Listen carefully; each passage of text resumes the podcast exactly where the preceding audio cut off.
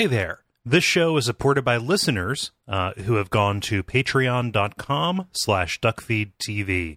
That is a Patreon campaign that uh, provides us with the resources that we need to make this whole network of shows possible. Uh, once again, that is patreon.com slash duckfeedtv. Check out the different reward tiers. Additionally, we say this in the episode, but I want to make it clear up front.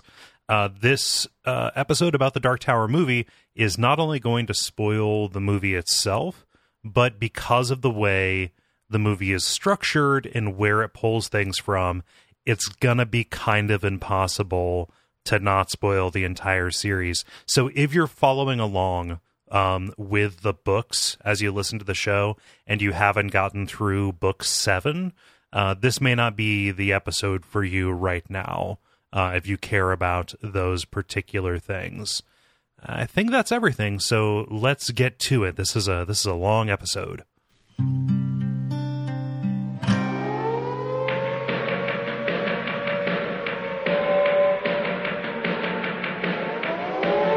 Welcome to Radio Free Midworld, a podcast about the Dark Tower series of books by Stephen King and the associated multimedia empire uh, that is sure to rise up around this blockbuster summer release, The Dark Tower 2017.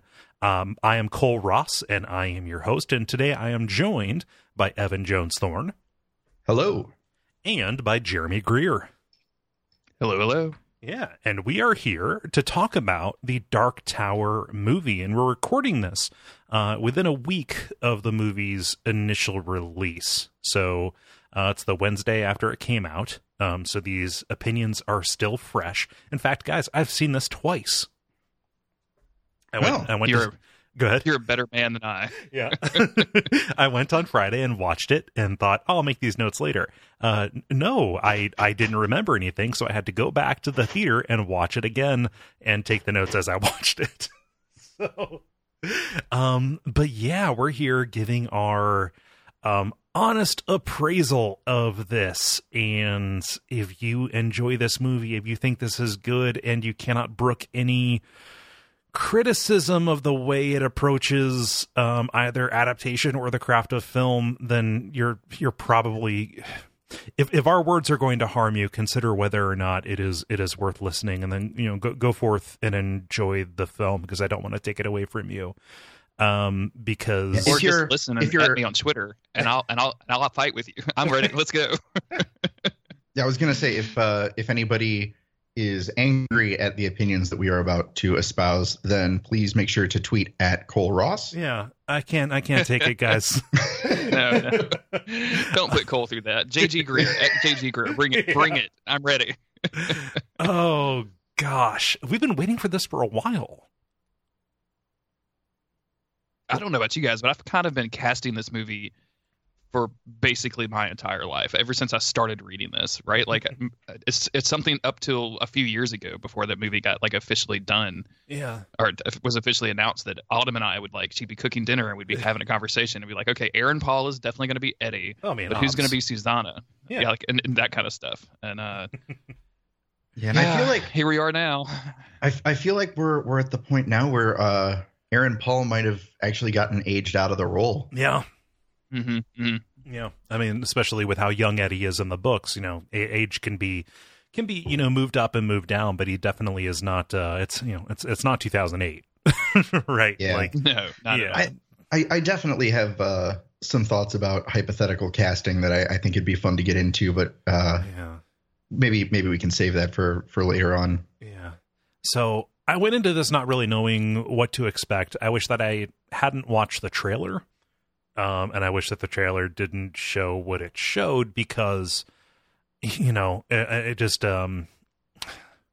I don't know how to finish that sentence. I'm sorry, guys. I'm very conflicted about this.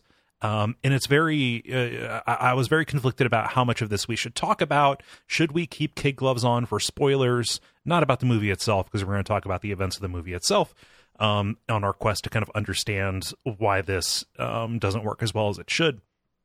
Um, but about the series as a whole, because as opposed to being an adaptation of the Gunslinger, which I think we were led to believe a little bit by the uh, by the trailers. You know, to a certain extent, we have Jake, we have Roland, we have the Man in Black, and no other major characters. That would make us think, okay, yes, that's roughly where this would take place. Good and fine. However, this movie is a smorgasbord. They glean from every single book except for Wiz- or except for um oh gosh, what am I what am I thinking of here? Except for the wind through the keyhole. Um, in order to fill this with a lot of tiny, superficial, dark towery details.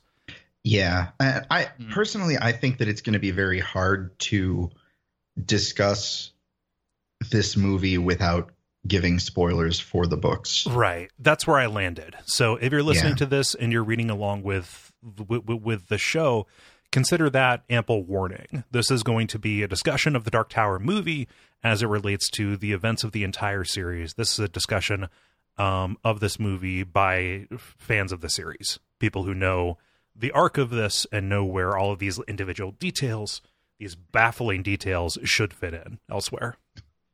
it's um it's interesting to me that uh like I, I think that's I also agree we we probably need to talk about those things, but also like the stuff that we'd be considering spoilers are so different than what's in the actual books that it's um the for, former guest Sean, aka the lore hunter, um he, he took his wife to see it opening night and she hadn't read the books. And he told her like don't worry the book the movie didn't spoil anything for you at all. Like you have nothing to worry about. And that's kind of true. Like they they they they pick and choose like these different ideas and names and places and concepts from you know books six seven and eight and Mhm. um or excuse me five six and seven but don't really do anything with them that the books do. So it's Yeah. you're left in that situation of okay like there's a dude named roland but is he the same roland at all?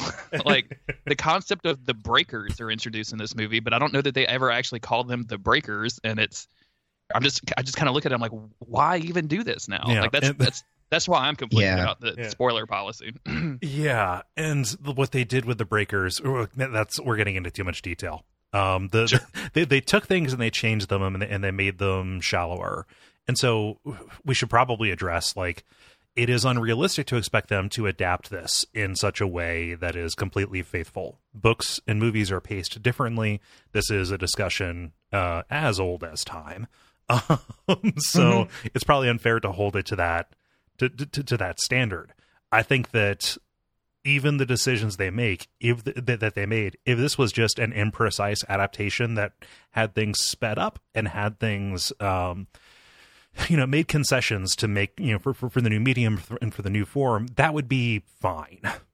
However, this is like an overly eager bull in a china shop that is like that that desperately wants to take you from thing to thing and is very insecure about holding your attention. 100% I- agree I mixed my metaphor there, I'm sorry it's okay I don't I don't I don't disagree, but I I feel like the reservations that I have about this movie come from the same places but are different than the ones that you guys came up with. Hmm. Yeah.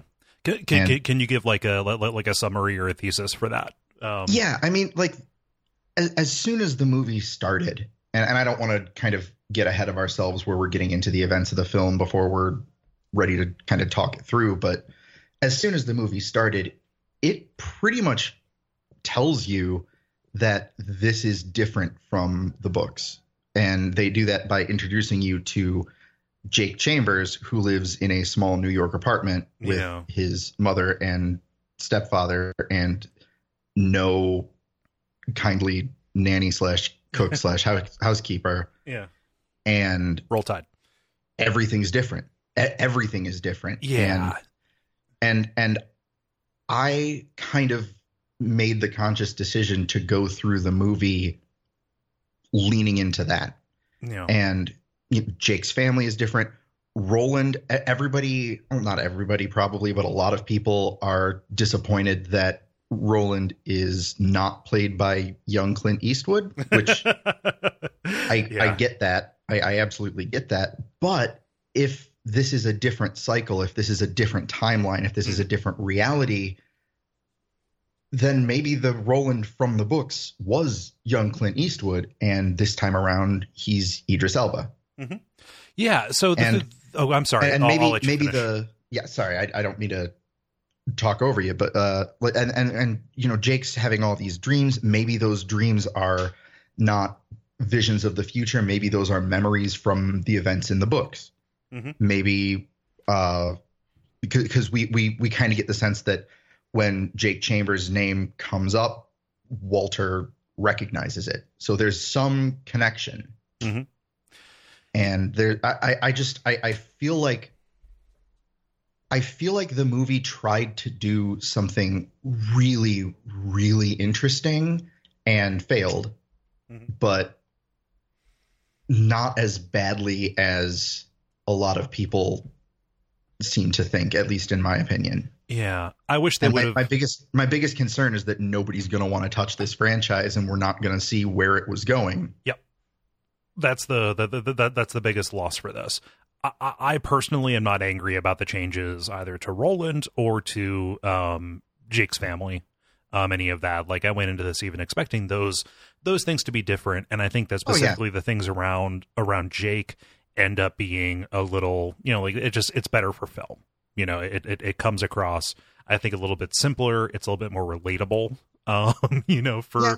for for for people as opposed to having Jake be this disaffected rich kid. Uh, he ends up, you know, being uh, somebody of kind of modest means who has suffered a loss and is, you know, trying to cope with it. Literally Peter Parker. Yeah. Yeah. Uh, interesting you bring that up because uh, I was kind of trying to stunt cast the movie, the the sequels in my head while I was sitting in the theater, and uh, I, w- I was trying to think about who could play Eddie since on you know the perfect human being to play Eddie Dean is now too old to play Eddie Dean. Um, and I, I I was kind of wondering how uh, Tom Holland, the the new Peter Parker, would do in that role. Hmm. I haven't seen the new Spider-Man. I, have, so- I haven't seen. I haven't seen the new Spider-Man, but I really was impressed with him in Civil War, and I've seen him uh, interviewed on TV a couple of times, and I, I feel like giving him like just kind of a fucked up role would be really interesting. Yeah. Um, or if age is a problem, get somebody who is ageless but also fits the profile. Let's get Paul Rudd up in this. Mm.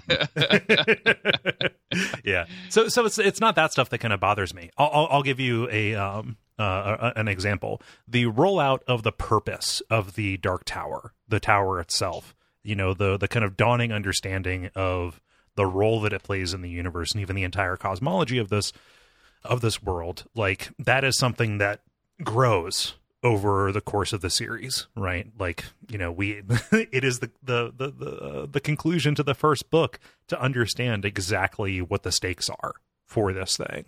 Um and then everything around it kind of grows up um as a, you know, as like the genre of the series changes from book to book as you as you get closer, right? This movie um when I talk about this being like a a, a poor adaptation, it starts with a two sentence line which is the, the like the dark tower protects the universe. There's one ch- it, it can be destroyed by a child's mind. Well okay. Well that's not what it that's not really what it does in the books. And also i mean maybe kind of like a child's mind but more like a whole bunch of adults who are psychically gifted working over millennia uh, unbeknownst a, to chi- them a child's mind technologically distilled into a weapon specifically for that purpose. Right, right, and that's a lot of subtlety and a lot of nuance. I just I don't trust uh, based on what I saw with the decisions they made. I wouldn't trust them with that nuanced version of it because they would just cut to the next thing. You know, Yeah. after after the after the scene had lasted for thirty seconds. Yeah, and and I I I have no argument there at Yeah, all. Like that, I I liked this movie, and I hope against hope that there gets to be another one. Mhm. Um, but I I don't disagree with any of the criticism. Yeah, yeah. No, I'm not. I'm not like railing at you for for for, for enjoying this because there are parts of this I really enjoy.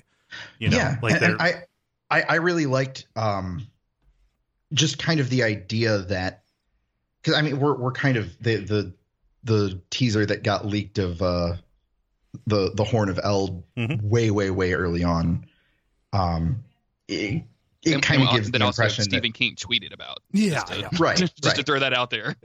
yeah well it, it like I, I think it's a safe assumption that the the idea behind the movie franchise is that this is the last cycle. Mm-hmm.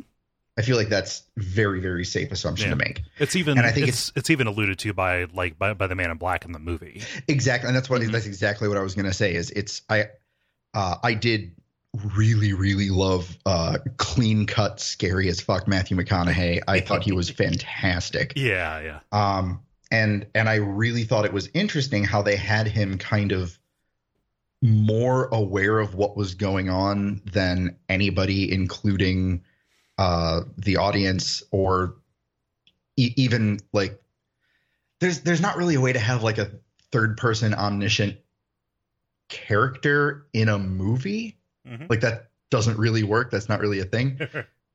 But but he it you you kind of get the impression at least if you've read the books um that that he knows a lot more about what's going on than anybody else does. And i i kind of in in my head like the the way that i was interpreting it was everybody is different this time around. It's 2017 uh jake's family's different roland is now idris elba uh, et cetera, et cetera. But Walter is Walter. And I, I kind of get the feeling that he is the same. He remembers all the previous cycles and he knows what's coming and he is trying to Yeah. do something.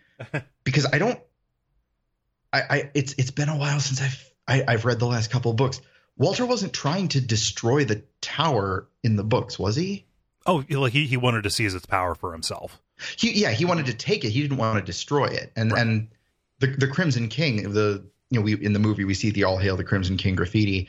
The Crimson King, his whole thing was he was like covetously protecting the tower. Oh, he wanted to take it down. Like he wanted to usher the Prim Mhm. in.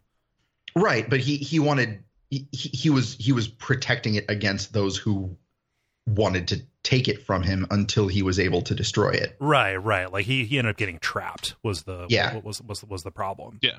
Yeah. And and and so I there there were some subtle changes that I I really really liked and that's what made the shortcomings of the movie so much more Yeah. I I desperate. I really wish that they would have leaned into the fact that this, you know, was, like a lot of this has happened before. Like, I like I, I wish they could have played that up, and I can see a version of this that probably did do that. Um, but that was probably focus tested away because you know part of the production process for this and part of why it was delayed was people watched it and they're like, wait a minute, I'm confused. Like he's he's a knight, but also a cowboy. Like why would he why would he want to kill this man? and so like I could see them adulterating the actual thing. Well, Um, I mean, he's he's a knight, but also a cowboy. Like I don't know, Jackie Chan and Owen Wilson pulled that off. we should uh, uh let's get a, a little bit of like biographical information about the uh, about the movie out of the way and then uh get, get our get our hands dirty here. Yeah, Um, that's we, we've kind of just been going into it. Let's uh, yeah. So it's been in development for about 10 years. This passed through um, at least two other um, potential directors higher profile directors than who we who we ended up with. Initially jj abrams wanted to do it after um after lost ended which would have been um different and then ron howard picked it up a few years, a few years later I am I am as happy that J.J. Abrams passed on it as I am devastated that Ron Howard did.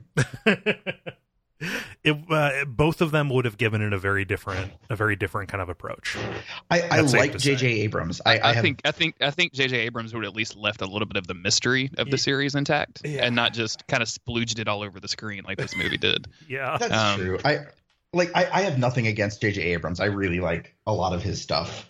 yeah I, I agree with you jeremy that jj abrams would have left the mystery whereas ron howard i think probably would have played up some of the humanity of the characters a little bit more um you know Yeah, and I think I think that the humanity of the characters is what I missed the most. yeah well they don't have time there's no time for them to be human Well, and there there could have been. Yeah, that's I the know. that's the thing that sucks the most is that like if uh, I I I, I, I really no just I I have I have so many shoulda woulda couldas Mhm. that I I, I kind of just want to wait until later when we're doing that. Yeah, yeah, don't worry. Um, so there's also been kind of this long cavalcade this parade of um, people who almost played Roland. Um, any of them, I think, would have done would have done just fine jobs, right? You have Javier Oh, yeah. Bardem, you have uh, Viggo Mortensen, both of whom I think would have been fantastic. Russell Crowe, a, a little bit out of nowhere. I don't know if I'm as into that. Um, and then our good friend Liam Liam Neeson's doing a little bit of a of an older, um, a, a little bit of an older take on it. Liam Neeson would have been really just- interesting. I just want to see the Liam Neeson, uh, the Taken Dark Tower mashup. Like you have taken my tower, I am coming after you. Oh my I have a gosh! When he punches out the of wolf, skills. They all involve bullets. he punches out the wolves of the Kaya. Yeah, or Calla or whatever. I don't know. um, yeah, I, I don't, I don't really know Javier Bardem that much, but uh, that would have been interesting. Viggo Mortensen would have been fantastic. Russell Crowe, I always feel like I don't like Russell Crowe that much, and then I see him in a movie, and I remember that he's just one of the best actors living today. yeah, yeah. I, As as troubled as his personal life has been, and as abysmal as his music career is. I didn't realize he had a music career. oh, friend, I got some links to send you. I, I think of these guys. I think uh, Viggo Mortensen would be the one I would be most uh, jazzed for. Yeah, I, I, I agree. Uh, Liam Neeson, a pretty tight second. No, Jeremy, But- how about you? I, I'm a Javier Bardem fan, so when, when that, that rumor first started kind of circulating, I got extremely excited just because he has this kind of brooding, silent Yeah, kind of presence that I think that would really fit Roland. He's um if anything, he's probably like physically too big, but obviously that doesn't really matter in the in the, in the movie that much. Uh, no, I was no. always kind of pictured like, uh, Idris- Idris Elba's a fucking slab of a man. Like he's he's a Oh, really yeah. big dude. like, exactly.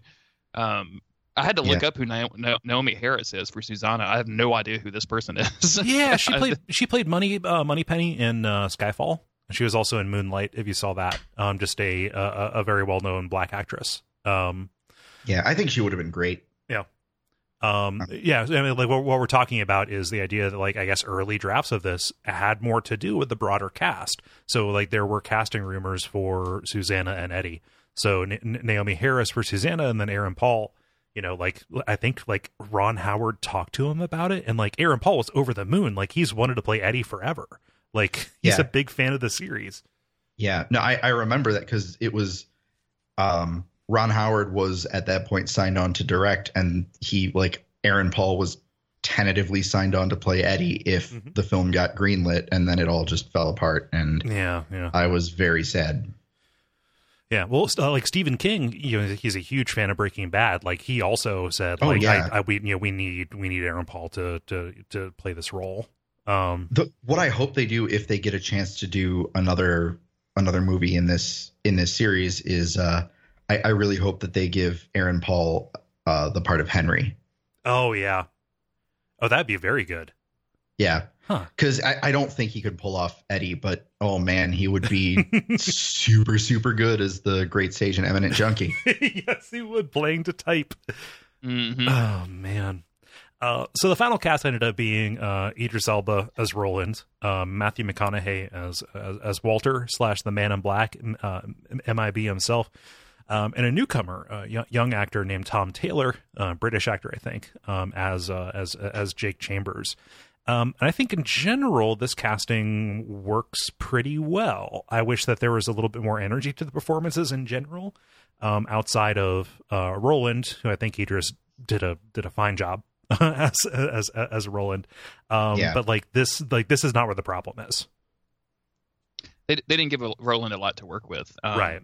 I, I think out of the three, Tom Taylor is probably the, the, the worst out of the three. I just I, I didn't find him particularly emotive at all. Like there's Yeah. there's scenes where um like specifically where like he's dangling off a cliff and like he screams and I'm like okay like you're definitely doing that on like a four foot drop in front of a green screen man. I can you're gonna you're gonna need to act a little bit if you're gonna be an actor. Um and uh and this may be controversial because Evan said you, you you really enjoyed his performance but uh all right all right all right didn't really work for me in this in this movie at all. Uh, Ah. I just I, I I don't know if it's and I've had this since the very first trailer came out the very first official trailer come out like just a little bit too smarmy, a little bit too over the top, a little too slick, which is never what I really thought Walter was for some reason.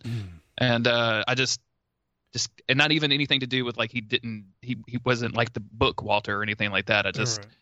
Just didn't really like his performance. I thought uh, Idris Elba did a great job with Roland, though. I thought I could I could I could watch more movies where Idris Elba shoots guns at people. I probably will yeah. because it's, it's Yeah. 2017. That's what movies are about nowadays. It- Idris Elba does a very good job of acting stoic, but presenting the fact that his character is in pain. You know, like I just uh, th- there there are a lot of just he he sells the action well. Like there's something about uh the his his facial expressions or just his general carriage, you know, in, in like dur- during certain parts of these fights where it really comes across that he is, you know, at at like at the edge, but still deadly competent. and, and if you like that kind of stuff, go watch Luther because man, Luther is basically that for 45 minutes over like Nice. 15 episodes. And see, I, I actually I haven't watched Luther. My mom and my brother both swear by that show, and they they tell me that I should. And like that, and The Wire, and th- there's so many like really intense shows that I I keep meaning to watch, and yeah, yeah. just haven't had the fucking mental fortitude for. I guess. The Wire's a big Um, ask. It is it is a wonderful show, but like you have to you have to have some energy in you for a project. Yeah, but I I really like Idris Elba in a general sort of sense, and I thought he absolutely crushed it. Yeah. Like I I have absolutely no complaints with his performance as Roland. The closest thing that I can come up with, and I'm I I had to look up the uh the Wikipedia page because I did not know the actor by name, but uh Dennis Haysbert was Steven Deschain. Mm. And uh he was fine, but the whole time I just wished he was Laurence Fishburne. Old Larry Fish. Yeah. When you when you Like- Google him, pictures of Laurence Fishburne turn up. So that's that's got to be Oh, that's amazing. gonna be really good for his ego. Yeah. Yeah, yeah. I'll be honest. I kind of thought it was Laurence Fishburne. Like I know that makes me sound kind of racist, but uh, no, like, I, like I, I he's not in the movie was- very long, and it's it's pretty dark. So He, he he was the president from 24. Like I knew him as President yeah, President he's Palmer he's from 24. guy. Like yeah, like he's awesome. Like he's I I do like him. I just didn't know his name off the top of my head. Yeah. But He- like oh man, how how ridiculous would it have been if they they just cut to that scene with uh with Roland and his father like squaring off against an unseen enemy that they know is the man in black and it's just fucking Laurence Fishburne, just cowboy goddamn Curtis. Yeah. Uh, so Steven Deschain was a late addition to this. Like they, um, it, it test the movie tested poorly in general, and they're like, wait, why does why does Roland want to kill Walter? Seems like a, seems like a pretty good guy. You know, he- when when when he speaks, people act. Um, um, and uh, they're like, no, so we need to give him a more personal motivation. Uh, and in the books, you know, obviously we've talked about this. There's a very personal motivation. I think for the movie, it would have sufficed for them to just say like, "Oh, the Man of Black is the cause for like his kingdom falling." like, there are plenty of reasons for Roland to not, um, you know, to to not be totally down with this dude. Yeah. I mean, even just like you know, hey, I I need to find the tower. This guy knows where the tower is because Yeah. he's t- sending psychic children brains against it or whatever. Like yep. just just that kind of like you know I, I he, he doesn't actually want to kill him he just wants to chase him down and you know torture him for information 24 style or, or whatever like Yeah. i think that you could have done that um it's really it's really difficult to talk about this movie at all without going into the the woulda coulda shouldas like evan mentioned like every single part of it could have been better and it seems like Mhm. it could have easily been better Yeah, yeah. Like, uh, which makes me think that other people had these thoughts too. Like I'm sure people that worked on this project, they weren't all studio executives, like right? Like they probably had actual creative people working on this that just got stonewalled at every every turn to try to make this movie better. yeah, and like one of the weird things is, it's obvious that the people who made this know about the Dark Tower and like it. I mean, to oh me yeah, anyway. and, like and- the- and at least spent some time in the Stephen King universe. Like that, there's there's so many references to like basically every single one of his books. oh yeah, at at least all the ones that made it into movies. Um, yeah, this is this movie is a fucking Easter egg basket. like, um, I, I want to backtrack just a little bit to the Matthew McConaughey thing. I think he's okay. I agree, Jeremy. He's a little bit too smarmy. I want him to be a little bit less dignified. I want him to be, um, let's say Rust Cohle in the present day parts of True Detective, as opposed to Rust Cohle in the flashback parts of True Detective. I want Oh, him. see, I okay. I disagree. Okay. and, and maybe maybe that's just my own head canon, but like I have always kind of imagined the Man in Black as being like unhinged but superlatively composed, Yeah. and I- and so so so Matthew McConaughey in this movie just fucking did it for me. Yeah. I just in in my head, like uh, Walter's establishing character moment is the scene with Nort, right? Where he, you know, does flips and jumps over the body and basically speaks directly to the reader as he brings this corpse back to life. There's there's very, there's he- very little dignity in that. I would have liked to have seen him Yeah. bring a little bit more glee to it, you know. No, if actually, if you can do me a favor and cut in from, I think it's the very first episode of this podcast where I say that I can't wait to see Matthew McConaughey do that. yeah. Um, Yeah. Um, like I, I, I, I like that, but like what I was picturing was this incredibly composed, but under the surface, totally unhinged, yeah. like fucking magical psychopath. I, I think to accomplish that, he he took a shortcut and split the difference and just landed on Sleepy a little bit. Like I want, I, I wish that more of it would have been the scene when he was cooking the chicken. Yeah. Like- and I that's that's what I, I keep coming back to like man I liked so much about this movie but the shortcomings really make me worried that we're not gonna get to see where they're going no, no, and, I, I and I feel like There's I definitely feel like no way Matthew we're more of this. right. uh, I, I feel like there's a chance but not a great one Yeah, it depends how this does overseas. yeah Not to Pretty sound like a fucking pundit or whatever, but like, you no know, like that realistically yeah that's Yeah. what it comes down to which i mean i i just wish that they'd done a slightly better job with what they had and what they were going for um, yeah. but um, I, I i feel like they could go to some really interesting places with this and i i just i i would hate for this to be the kind of film franchise that just languishes and falls apart yeah, to be another like Percy Jackson and the Tale of the Olympians or whatever. yeah like it, it would just really bum me out like yeah, another, know, another there's- jumper. there's fuck Hey, jumper hey, hey! Wait a minute. Wait, I'm, I, the, the, I, I understood. I've never seen the movie. I am led to believe the movie was not very good. It's it's great and bad. It's it's a better okay. bad movie than the Dark Oh, Tower no, is a no, bad no. movie. Let me let me say that. I- I, I take that back. Jumper, uh, I actually really did enjoy Jumper. It is a very good bad movie. I was thinking next with Nicolas Cage. Yeah, next is a is a is a bad bad movie. But like fuck that movie. Jumper J- is Jumper alright. and uh and like Wanted are are like two ridiculously great bad movies in my mind. I'm still kind of amazed that Wanted hasn't gotten a sequel yet. Mm, is there more source material for them to work for them to work with? I have. Was they, there they source can material curve bullets. originally? Who cares? That's all you need to know. They can curve bullets. It's I su- great. I, su- I suppose.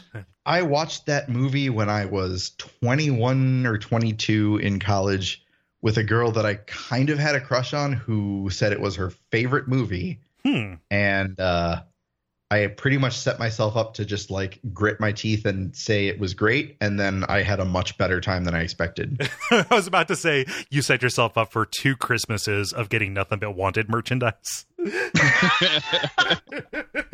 Yay! A standee. I know we're way out off topic, but you guys have seen the poster for the Wanted movie, right? The, the, with the weird Angelina Jolie thumb. Um, I'm looking. I'm looking for it now.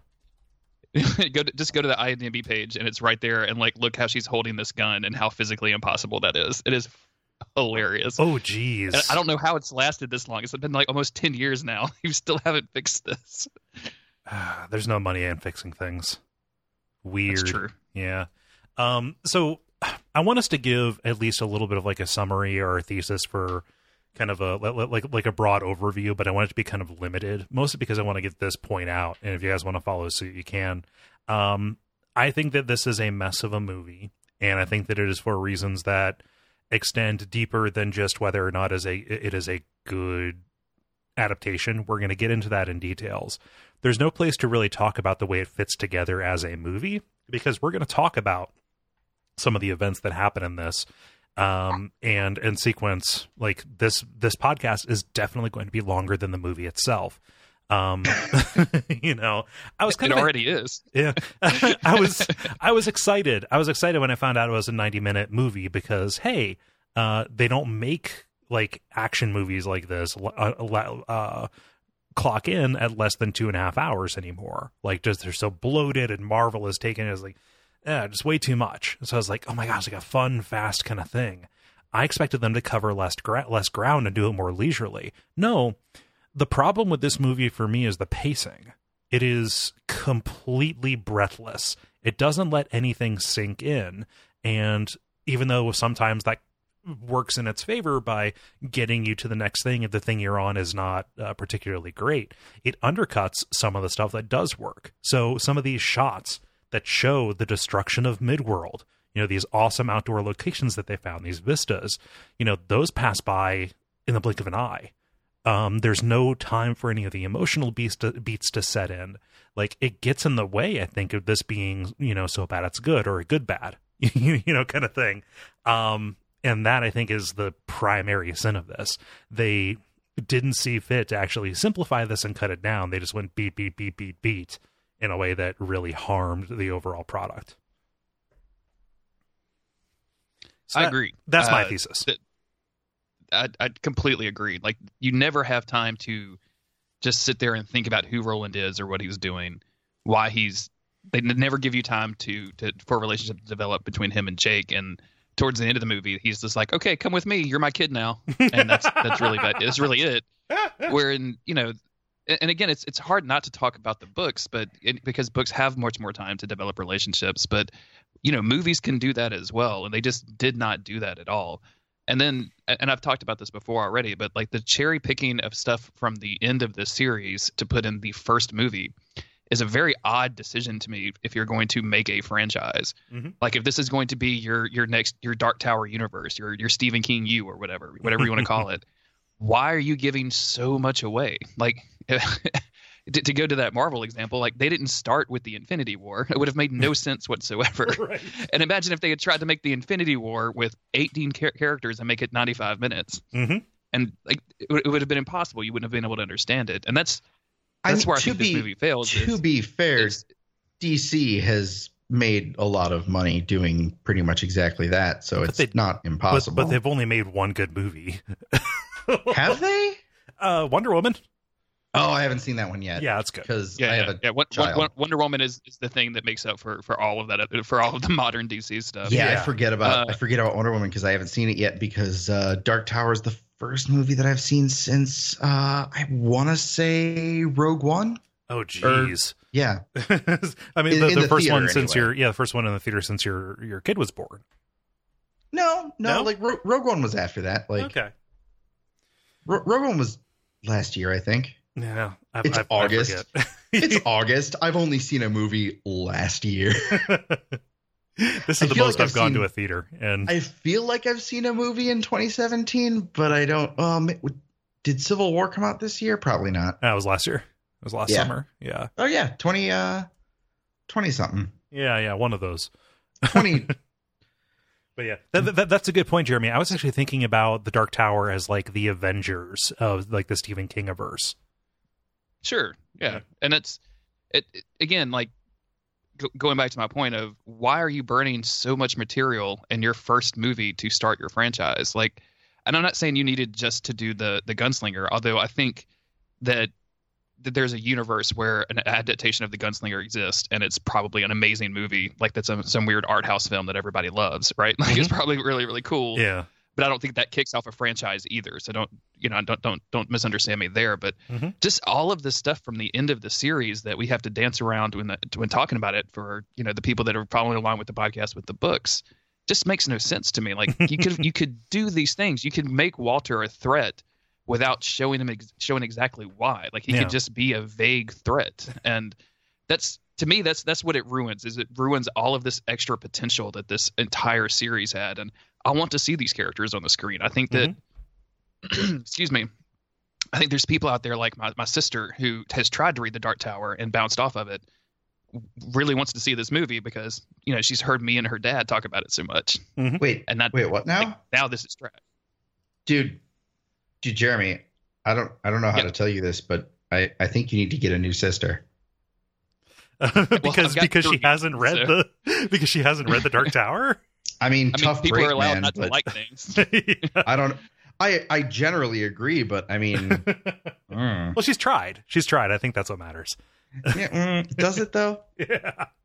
What's uh what, what, what's your kind of thesis, your approach, your your your small paragraph on this? I'm I'm I'm sure your sister's a lovely person. I'm sorry. Hmm.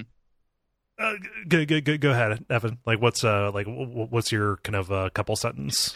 Um, I I think that I, I've I've seen this phrase thrown around a lot, and I, I I wish I had something more interesting to say, but it's it's an interesting failure, Hmm.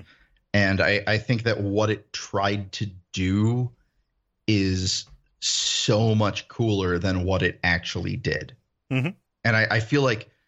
I, I feel like there were glimpses throughout of what it tried to do, and I, I just kind of kept finding myself wishing that it had been in more capable hands and i was trying not to not not to have like ron howard bias but yeah. i mean like th- there there were so many like I, i've got like the the notes i i'm uh i'm the type of nerd that brought note cards with me to the theater and Oh, took yeah. notes in the dark like there there's so much cool stuff that i really liked but looking looking at these notes and then thinking about the movie itself like as as much as i really did enjoy about it it it didn't work no. and it sucks because it it was very close to working Yeah. and Well. i don't like i one of one of my favorite movie like i i have a note in like from in the theater when the, the very first time you hear uh roland fire his guns mm-hmm. just like the i the, the note that i have is sound of guns dash all caps fuck like it is intense and huge and like i i feel like had it been part of a better movie that could be like an iconic cinematic moment yeah. and it's it's just not Yep. And it probably won't get a chance to be because No. it didn't do well critically, uh, commercially. It did better than I thought it would. Like it's made about thirty million dollars at the point we're talking, which uh, is about Yeah. half of its budget. But it's n- not enough to like get goodwill. And Sony doesn't have their shit together and haven't had their shit together movie wise for a very long time you know and like king has been very enthusiastic. Like he's talked about like the next movie he would want it to cover the drawing of the three to introduce eddie and susanna and get them you know closer Yeah. on the way to getting to the dark tower as opposed to you know just staving off this threat. So um the real shitty thing here is a is a death of opportunity and a death of possibility potentially yeah um, so let's uh, let's get rolling here with the events of the film. I've taken some very light notes on this. It's kind of more bullet pointy than usual because this is not like a total death march of a movie. It is, um, you know, there there are moments of joy to be found, and I want to acknowledge them when they're here. Um, speaking of a moment of, of joy, the fact that it, op- it opens up on the Tet Corporation logo. oh yeah How's that for a, for a cut? I love that. And and so let me let me let me characterize the way this like th- this experience worked for me. I was the only person who was like laughing out loud when I saw these things. So like the Tet Corporation logo comes up, I'm like, and then I was very self conscious because nobody else in the theater was reacting. I'm like, wait, don't you guys know what that? Look, let's look at the turtle. See the turtle of enormous girth.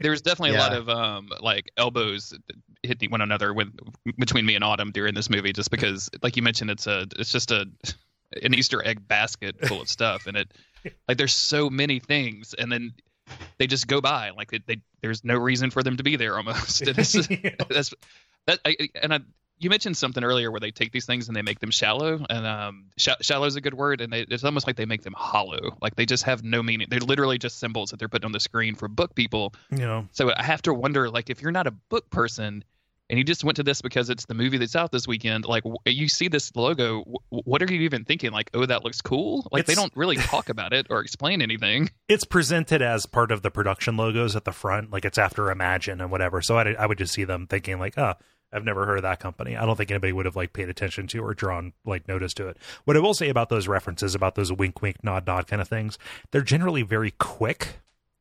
Um, especially the stuff to other Stephen King works, like the camera just passes over them. Like there is a momentary shot of a Saint Bernard. I'm like, hey, that's Cujo. Yeah. Yeah, I uh there there there was some uh for for all its faults, I feel like the fan service in this movie hit just the right level of subtlety. Yeah. And that's a- Man, I- again like again I, like don't mean to. I don't mean to interrupt, but man, like no, there's nothing No, subtle like, about well, it. not- like there's literal all of pictures of, the Overlook Hotel. like I mean, they, it's there's Well, and that's there's no subtlety about it whatsoever. Like they hit you Well, over the I- head with it. See, I didn't. I don't know. Maybe maybe I am uh, too casual of a King fan, but like, I, I I felt like like not all of it. Like some of it was obviously way over the top, but like Mhm. like there there were some some definite fan service nods that. Like like the the cut to a Saint Bernard and the I, I actually thought the picture of the Overlook Hotel was was kind of cool and the note that I have from when that happened was uh is the 80s shining canonical Oh, Like- you mean the one that King directed? Yeah Yeah. Like is is that canonical in this universe? Yeah. So there's there, there's a spectrum that this could have taken, and I think I think that in in in in some ways everybody's right because I, I am desperately averse to conflict. No, when when I say that it, it it passes by unremarked upon, or when we talk about it possibly being subtle, there's a version of this where that picture of the overlook could have fallen down in the beamquake and the psychologist could have bent down and said hey look at this. I, I vacation here. This is the overlook. I heard about some fucked up stuff that happened there. You know they they could have definitely um drawn a lot more attention to it and spent a lot more time on it than they did. But I mean, they they literally talk about Jake Shine. like Uh, I mean, that which is Yeah. basically the the therapist picking up the Overlook and saying, "Oh yeah, I, I knew a kid that had the shine here. You you were kind of like him." Like I mean, I, again, I'm not, and Evan, I'm not trying to attack you or anything. I just, I, and I, and look, Autumn makes a joke a lot of times when it comes to um, these types of things. She says, "I'm a fan and I like to be serviced," and that was a good fan service. Mhm. And I, I agree with a lot of that. And I'm a huge Stephen King fan, but like again, it's just, it's just images, and it's a 95 minute movie, Yeah. and they they just crammed it full as much random stuff that has nothing to do with the actual story of the movie. yeah Like, why are we at the amusement park with the with with the with the it guy? You know what I'm saying? like yeah. yeah. um they make a joke out of that. So yeah I, they do I don't know. I don't, like, my none, my- none of my- this, my- none of this works for me. I, A- I a don't want to be of the Dark Souls three. of This. there, there I guess I feel like there was a lot of it that that didn't work for me, but but what did I really enjoyed. yeah And um I I felt like there a lot of the fan service was really on the nose, but but when it worked, I really enjoyed it. And um, w- what I wish that they'd done more of was, uh, I, I wish that there'd been less like general, all-encompassing Stephen King fan service and more like Dark Tower stuff. Because like one one of my favorite lines, and like I have this in my notes, is uh, when when Walter's talking to Roland and he says, "Tell the boy what happened last time." hmm Like, f- fuck, that's pretty good. yeah Um, and there, there- like, there's there's a lot of stuff like that. The note that I have underneath it is "evil Fitbit," and I don't remember what that means. oh that's the Um, psi meter yeah Oh yeah, yeah, yeah. yeah Um, we're, we're, these, these notes are largely unintelligible. They were they they were written in the dark, and Yeah. I, I could not see what I was writing on. I got you, fam. Um, Uh, we should probably get, get get moving because we're about two seconds into it. Uh, the movie opens up with a dream sequence. Um, uh, looking, Jesus, yeah. look- yep. Um, after we get that little summary about the purpose of the Dark Tower, which is what the entire series is about learning. Um, uh, a dream sequence at the uh, the Devar-Toi, the, uh, the the the blue heaven, right? Um, the place where they have taken the children in order to uh, wage an assault on the beams and the Dark Tower itself. Uh, you know, it's kind of portrayed as this um, beautiful suburb on top of this plateau with this gigantic building in the center of it that is presided over and guarded by these low men in yellow coats, by these people with fake skin masks over their head. So we are firmly in book seven territory uh, right now. Or Insomnia. Yeah. or If you want to read a 1200 in page novel, Atlantis. that's the, the ending of which is, I hope you read The Dark Tower. yeah, or, or uh, uh, yeah, Hearts in Atlantis. Yeah, any Mhm. any of those particular things as they fire off a beam and cause the sky above New York to turn red. Um, and this is an immediate signal to anybody who's read the entire series uh, that, like, oh, well, they just kind of revealed that, and that's not that's not quite how it worked. What purpose is this going to serve? Wait a minute, is is Jake going to be the MacGuffin? Okay, yeah, Jake's going to be the MacGuffin. Fuck. yeah, just removing removing all of Jake's character basically, Mhm. and turning him into a thing to be used. Yeah. Which I mean, uh, like there's a lot of that. There's a there's a lot of that in the first book, right? Like Jake is literally a thing to be used in the first book. He's uh, used and abused by both Roland and Walter on their quest, but Mhm. by the end of this, that's not exactly what happens. And it, what they use him for doesn't really have a lot to do with the Dark Tower. It's more about their interpersonal relationship. So yeah. Yeah. that was one of my first thoughts too, is seeing like, oh, okay, so Jake is obviously going to have the Shannon, and you know, don't want to get sued, and then you know, this is going to be what the whole movie is about. yeah. Yeah, I I did kind of find myself and like this is this is a weird thing to find yourself wishing in a movie theater uh, about a child character, but it's like I I, I kind of wish Jake had died. Oh yeah. And I mean, that's the that's the climax of the book. right, and, and like I get that they're not doing I get that they're not doing the book and the the whole like you know tell the boy what happened last time like that's Yeah. that's pretty fucking cool. But like, I, I just wish that that that feels like such a fundamental part of who Roland is that Mhm. skipping that was one of my biggest reservations about this movie Yeah. because because one of the one of the the most like jaw-dropping riveting moments in the entire book series is when fucking the main character lets a child die in the first act Mm-hmm. essentially like No, I okay mean, this is this is who we're dealing with Yeah, all right it, it it it is a clear piece of characterization that Roland is driven, and he does not really care what Yeah. um you know what harm comes to anybody. You know, on like like on his way. That Roland is not here. This is a defeated and downtrodden Roland that we see. Yeah. or that we're going to see later on. Yeah, and and that's that's okay, and that's that kind of works with like the the alternate 2017 timeline theory thing. It's it's a But I- decision. Mm. Yeah, yeah. there are so many things about this movie that I wish I could like more than it lets me like. You just have to take it as it is. Yeah, Yeah. So Jake wakes up. You know, his mom, you know, rou- you know, rouses him from his dream. Uh, New York is having an earthquake, which you know doesn't happen, and this knocks over a picture of his dad. Um, you know, his dad who died. I think in an initial in an, in an initial version, his dad was going to have died in 9-11. Yeah, I remember seeing some stuff like that. Uh, someone in our Slack was posting that. I think it might have been used. Uh, was posting some original script uh, you know, sections, um, and it was yeah, very much tied to some weird 9/11 stuff, which seems real weird, but but also like that seems like very much a Stephen King thing to do as I well. mean- like that feels very true to Stephen King and just in like uh, using national disasters as like springboards of to plot. So Yeah, well, I mean, and also 9-11 is totally a thing. Like it is a it is a plot point in book six. oh yeah, you're oh shit, I'm Yeah. on book five. I didn't Oh. even think about that. I Uh-huh. forgot about that too. That's how they get rid of Black Thirteen. Yeah. Shit. they don't know. Well, they don't know that that's going to happen, and it's kind of left. and we're like we we are deep in like like late spoiler territory, but uh, it's it's kind of fun. Like I I think we're led to believe that 9-11 happened because Black Thirteen was there. Yeah, we are. We absolutely because our oh my god, I'd forgotten about that. oh man.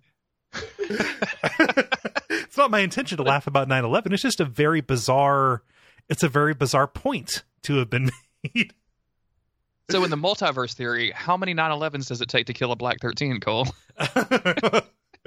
i just won I'm sorry. I'm sorry. I don't. Oh, jeez. It's um, but yeah, uh, the, the the way it works now though is uh, you know Jake's dad was a firefighter. He died in a in a, in a gas explosion, and he's got this shitty new stepdad named Lon. Fuck you, Lon. Lon is the worst. He's like the the epitome of every bad stepdad that anybody has ever had in their lives. Yeah, he, ex- he extends I his just- obviously mentally ill stepson no slack.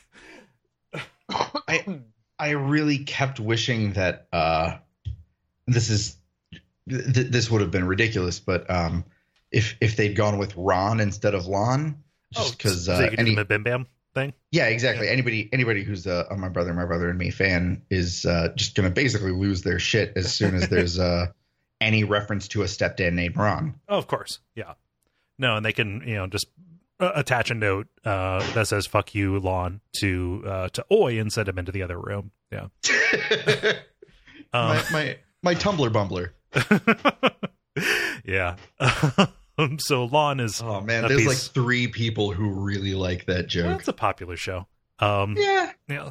Uh, so yeah, Lon's breaking his balls, and it, you know may- maybe he feels a little bit alienated because Jake's room is covered in sketches of the Dark Tower, of the Man in Black, and just 19 over and over again for no reason aside from it's his his shine trying to tell him a door code.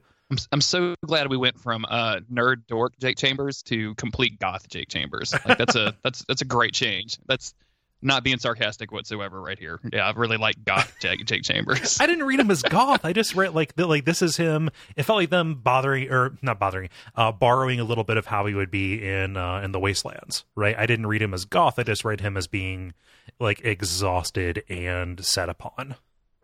Yeah, that's, I, I was that's just kind of mostly mostly just too. joking with that, but the, with the weird sketches on the wall and the, the dark Yeah, yeah. shaggy black hair, you know that kind of stuff. It was Yeah. just uh, Yep. so, um, and you know he's got problems at school. Uh, I guess everybody knows that he is a doomsayer. Uh, like even uh, Bully comes up, takes a sketchbook, and says, "Hey, when's the apocalypse going to happen?" It's a very specific jab that you're taking there, Nelson.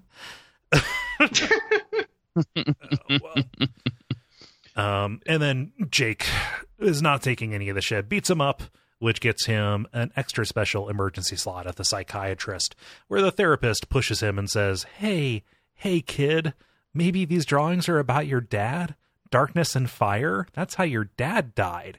I'm a I'm a good therapist. I'm reminding you of your trauma. See, this would have been a good time for uh for this to have been Walter, right? Like for Walter to be like manipulating his therapist to drive Jay crazy. That's the kind of Walter that I want in my movie. yeah. Yeah, that that definitely seemed like a missed opportunity in a pretty big, obvious sort of way. Yeah. Just like to, to to see his eyes go black a little bit and hear like a like a small little echo of Walter over top of it. Yeah. I don't know. But regardless, their session is interrupted by a beam quake. Again, that's not just a thing that happens when the beam is eroded. That is something that when a beam breaks in the series, that like that that causes that. okay, so how much more of that should I do? Actually, like talking about the way the mechanics don't work because it doesn't feel helpful um, but it feels good to say. it just feels good to say because we've been like blocking ourselves off on the podcast from saying all of this cool stuff like Yeah. beamquake. So finally being able to say the words beamquake on a podcast, like finally we're here, we can do it. Yeah, we can we, we, we can we can celebrate it. We, we we can celebrate it. I won't be. I, I won't, think- I, won't be as shitty I think it's it. I think it's worth I think it's worth saying because um, just to show the differences, like Mhm. because they don't they don't really get into it in the film that much. Not that I don't think they do. There's so much weird exposition plot, like exposition dumps that I may have missed it, but like I don't think they like get into a lot of the details, and No, it's a pretty important thing in the series. So it is. Yeah. Well, you see the beams, but they are never alluded to as like the scaffolding structure, um, or any of the guy wires that hold this thing up. Um, it is like literally just it's a beam quake, and Roland calls it a beam quake. Um, I think referring to the beam that blasts out from the Devar-Toi, um, as opposed to you know an attack on the beams themselves. Uh, but um, yeah, I don't know. It's a difference. but leaving the therapy. exactly. yep, it's a difference. And that should be the title of this episode. It was just that long sigh you just did. um, this is where we get to look at the over at the Overlook Hotel, and that was a prominent moment in the trailer that everybody was real jazzed about, um, and is presented here just like it was in the trailer. Um, I need to reevaluate my relationship to trailers after after this because there was a lot um, that I think I lost by by by looking at the trailer more than once. Yeah, I I typically if if there's a trailer for a movie that I'm really excited about, I will watch it at most one time and I'm I'm kind of leaning towards avoiding it entirely if I can. Yeah. It's so, it's difficult because um like I like I like seeing teaser trailers and that's really about it. Um but for example, me and my wife were eating sushi the other day and um you know some dumb sports thing was on TV and in the middle of the dumb sports thing a really long trailer for the dark tower came on it was just like a giant screen directly in front of our faces and she, like you, there's no words or anything but we saw this the whole hospital scene that would come later and i was i looked at her and i was like is Roland like doing gags in the hospital? like, is that what's happening here? Yeah. And sure enough, like that happens, yeah. which is a, a, huge bummer. But yeah, like sometimes you just can't avoid it. Like it's really, really hard to avoid if you watch yeah. like just normal television anywhere. Yeah, if you're if you're exposed to it ambiently, uh, we're gonna have to disagree about that hospital scene. I thought that was funny, um, but we'll, we'll we'll we'll get there. Um, we get uh, our first canonical low man in a yellow coat. Again, this is a good little production gag showing our guy trying to reaffix his mask. Oh man, I can't wait to talk about the Cantois, the Cantoi, or whatever they fuck, I need to actually like figure out what those things are called, don't I? I would go get Cantois, like if Cantois. you want to hit the French with it. Yeah, mm-hmm. yeah, that's that, that, that's my that's my instinct, but I think it might have I think it might have been butchered in the in the audiobook, so I need to go back and listen to that. Um he sees this, runs, and a homeless man tells Jake that oh, they want to steal the power of your mind, which we know is we we know that's the plot. I don't know. Uh, back at home, Jake uh, uh, and his parents are like, "Hey, dude, you, you really fucked up. Why did you beat that kid up? You're on your like you're on the, your last like, uh, like this is the last straw. We need to send you upstate. We need to send you off to the asylum to this clinic for troubled teens." Which Lon assures us, uh, oh no, it's science based. Don't worry. Like, were you gonna send me to a to like to, like to an Amish camp? Like, what are you? What? yeah stepdads always be trying to get rid of their stepkids. Uh, yeah, as opposed to you know sometimes mm, I don't blah. Sorry, I, need to, I need to I need to reestablish my energy level here because I'm a little bit bummed out, and we're we're not even to the cool stuff. Um, yeah, and so uh, Jake pulls down his sketches as his friend plays with Christine. Uh, by which I mean the car, a toy car that uh, looks like Christine from Look, the movie how many people do you think have seen Christine? like that's such an old movie right now, isn't it? It's it's an old movie. I you know what? I don't know. Christine isn't up there like I mean, it's I mean, it's not in the pantheon of like oh this is like a good ass movie that people would have seen like Misery. Yeah, I that's that is one that I have not seen. It's fine. It's a it's a good story. I, I wish he, I wish he had been crashing the Christine truck into the Maximum Overdrive truck because that would have been like the perfect. yeah, well, the Buick Eight watches. you want the Buick okay? Watch. Yeah, just a weird, a weird automobile threesome of references. I didn't, I, I didn't, uh, you know, I didn't have freeze frame, uh, so I couldn't take a look behind him and actually make a note of what was on the shelf behind him. Um, yeah, and it, like so, so, at a certain point, for whatever your relationship with those Easter eggs is, the when I started seeing them, like it was, it became a little bit of a hunch that was more engaging than the movie itself for me at times like when it would pop up, I was like, oh, I feel good for seeing that. I don't know if I, I feel good def- that it's can, there, but yeah, I, I, can definitely see that. Like you start looking, that like that's that's one, one of the things. Was one, one of the reasons I said uh, that they weren't subtle was because they they give them to you so early and so often that you start looking through them for them throughout the rest of the film, and they're yeah. always always there. Which is, I guess, it's not bad. It's just it's very distracting. It's um, it, it comes down to a value judgment almost. Yeah, sure. Yeah, mm-hmm. but um, with the with, with, the drawings down, Jake has uh one final dream in his home. Uh, a dream of the Battle of Jericho Hill, or what I assume is the Battle of Jericho Hill. This is, you know, where hope was ultimately lost. Uh, and we don't get our first glimpse of the Man in Black like he's appeared in some of the visions, but this is definitely the first exposure to uh, our, our, our good friend MIB doing what he do um, by killing a soldier on the battlefield, somebody who's wounded, dying anyway. Um, this could be a mercy, except he burns him to death. Um, I like the way Walter's magic is handled in this because it is so effortless for him. It's not like he is conjuring up a spell, and when he actually does expend effort toward the end of the you know toward the end of the movie, you can tell it kind of matters. The fact that he issues kind of these commands, he tells the soldier now burn. You know, he tells people stop breathing.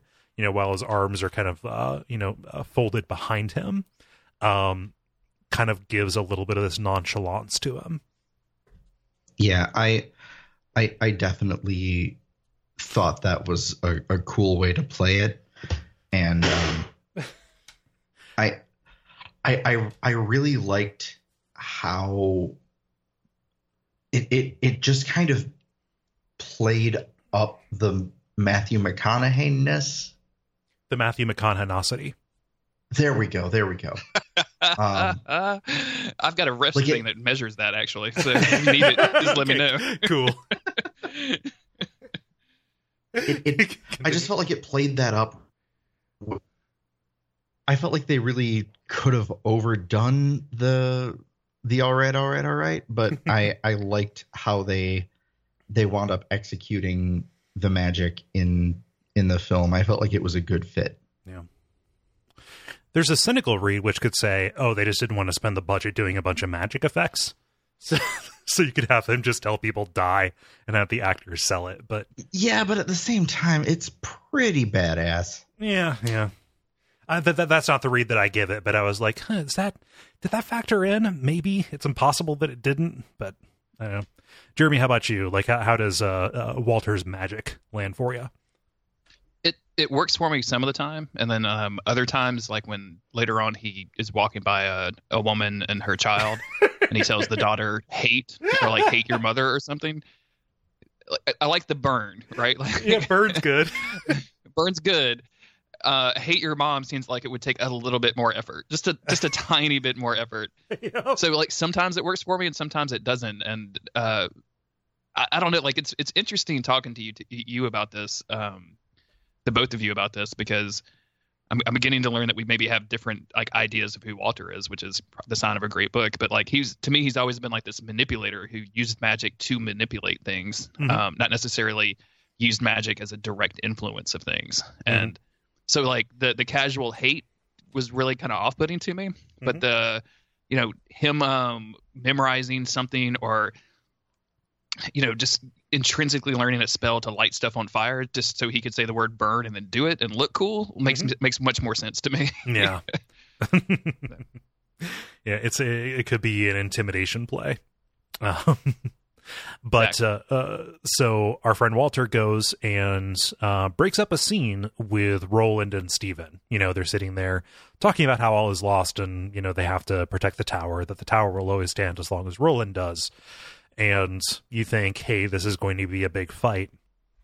Turns out, turns out not to be. As Walter uh, makes a couple of like illusions around them, and they do the uh, the gunslinger's creed, um, which takes up time in the movie in a way that it doesn't in the book.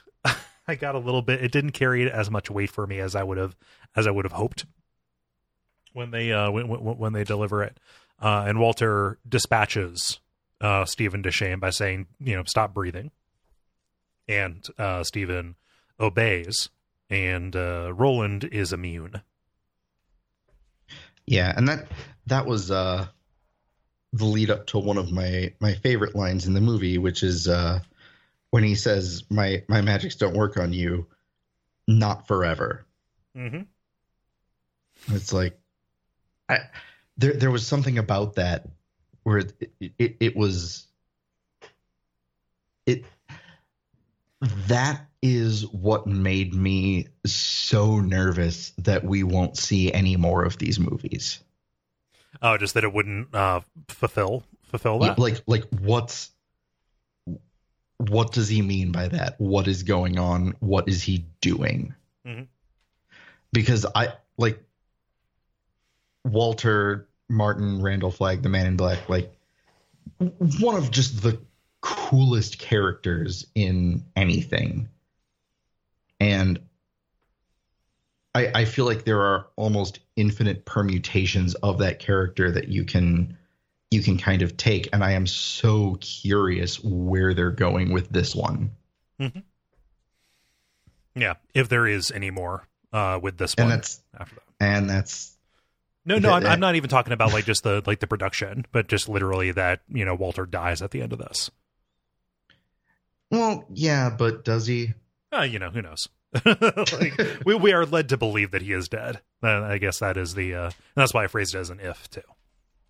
It's, it's Game of Thrones rules. Unless you uh, unless you see them completely dismembered and their bones burned, they're probably going to come back in some way. right. and and even then who knows Well, yeah, the dust could reassemble. Could be like Cell from Dragon Ball Z. Um, Cole I'm with hip. the anime cuts. I'm Whoa. hip. Unexpected. that that cannot be the first dark tower dragon ball z comparison Oh, but i really a, wish that a there were more it's a big world. It's a big world. yeah I've got a I've got a podcast host, uh, co-host that is way into the Dark Tower and also way into DBZ. So I can ask him to come up with some and just tweet them at you if you'd like me to. Please do. Um, I would Okay. I, I would very much enjoy that. Um, I mean, I I don't know an awful lot. I think I, uh, the furthest I go is the Cell saga. That's where my that's where that's where my uh, my interest fell off. Man, we're so far afield. we're we're so Yeah. distracted this episode. Um, It's because this movie is not good. it's hard to talk about things that are bad. yeah, And that's, and that's the you know I think and this is something that Autumn um, specifically asked me to say is that the movie is so damn forgettable. Uh, and you you and I talked about that right before we started, Cole. Like I could barely remember anything that happened to this, and it's just a week later. And I was so happy that you took notes today, so we could Yeah, have like a basis to work from. But like it's, it just makes you when you start talking about it, you just want to start talking about anything else, yeah. including Dragon Ball Z, which is a first for me. oh man, uh, it, it, it it can't all be dunks. Uh, yeah, but this is um, you know, this is the end. Uh, as Roland tries to shoot Walter, but he nonchalantly catches the bullet. Uh, again, kind of playing the, playing up this idea that Roland's only weapon uh, is useless. You know, he can just casually ping, you know, pull one better on Neo. He's not just stopping it; he's you know catching it as it goes. And this ends with uh, Jake waking up and hearing the opening line to the gunslinger here out of nowhere. Um, and also, I, I don't think appropriate or applicable. Um, yeah that bugged me yeah, we don't see like the the man in black is never in the desert. Um, yeah and there's very little fleeing um, And the gunslinger is only barely following him. He seems to be going in circles more than he's doing anything. well, they, they they they even say like you know when they're trying to talk about like oh like what where where, where did Jake warp to? Oh, he's in the Mohaine Desert. The gunslinger's there. Oh, well, what's he doing? He's just kind of wandering. Like they like they say it. That's text. That's text in this. yeah. So who knows if that's a pull to a different to a different timeline or a different cycle? I, I, I, I can't say because there's not enough there for this to work with. What's more clear is the vision of the house at Dutch Hill, which okay, cool, big spooky mansion. I know roughly what role this is going to play. Um, and then we get to one of our first major action sequences as um the people from the clinic show up uh, while Jake is using a web forum called Help Me Find It. yeah Which uh, I think is the number the number five website uh, behind Help Me Jerk Off, um, and also How Do I Get There? So, Helpmefindit.com's mo- number one searched uh, term this year was the clitoris, just so that you know. oh, geez, they have it pinned. It's at the top. Just like okay, you did- don't even bother asking. It's part of the fact. Don't even bother. asking. It's part of the fact. We see that you came from Reddit. We know what you're looking for. oh man um i love these gatherers who are brought in uh weird skinned, twitchy hand Jill and the incredibly off putting Toby. Uh, who you know, far be it for me to you know to critique somebody's physique. I, I, is, is that a television show? Because it should be critique the physique. Uh, but uh, but but Toby definitely matches what I what I picture when I picture the uh, the Cantois or the or the low men in yellow coats. I agree, but at the same time, just like some more uh, spontaneous stunt casting, I kept wishing it was Bobby Moynihan.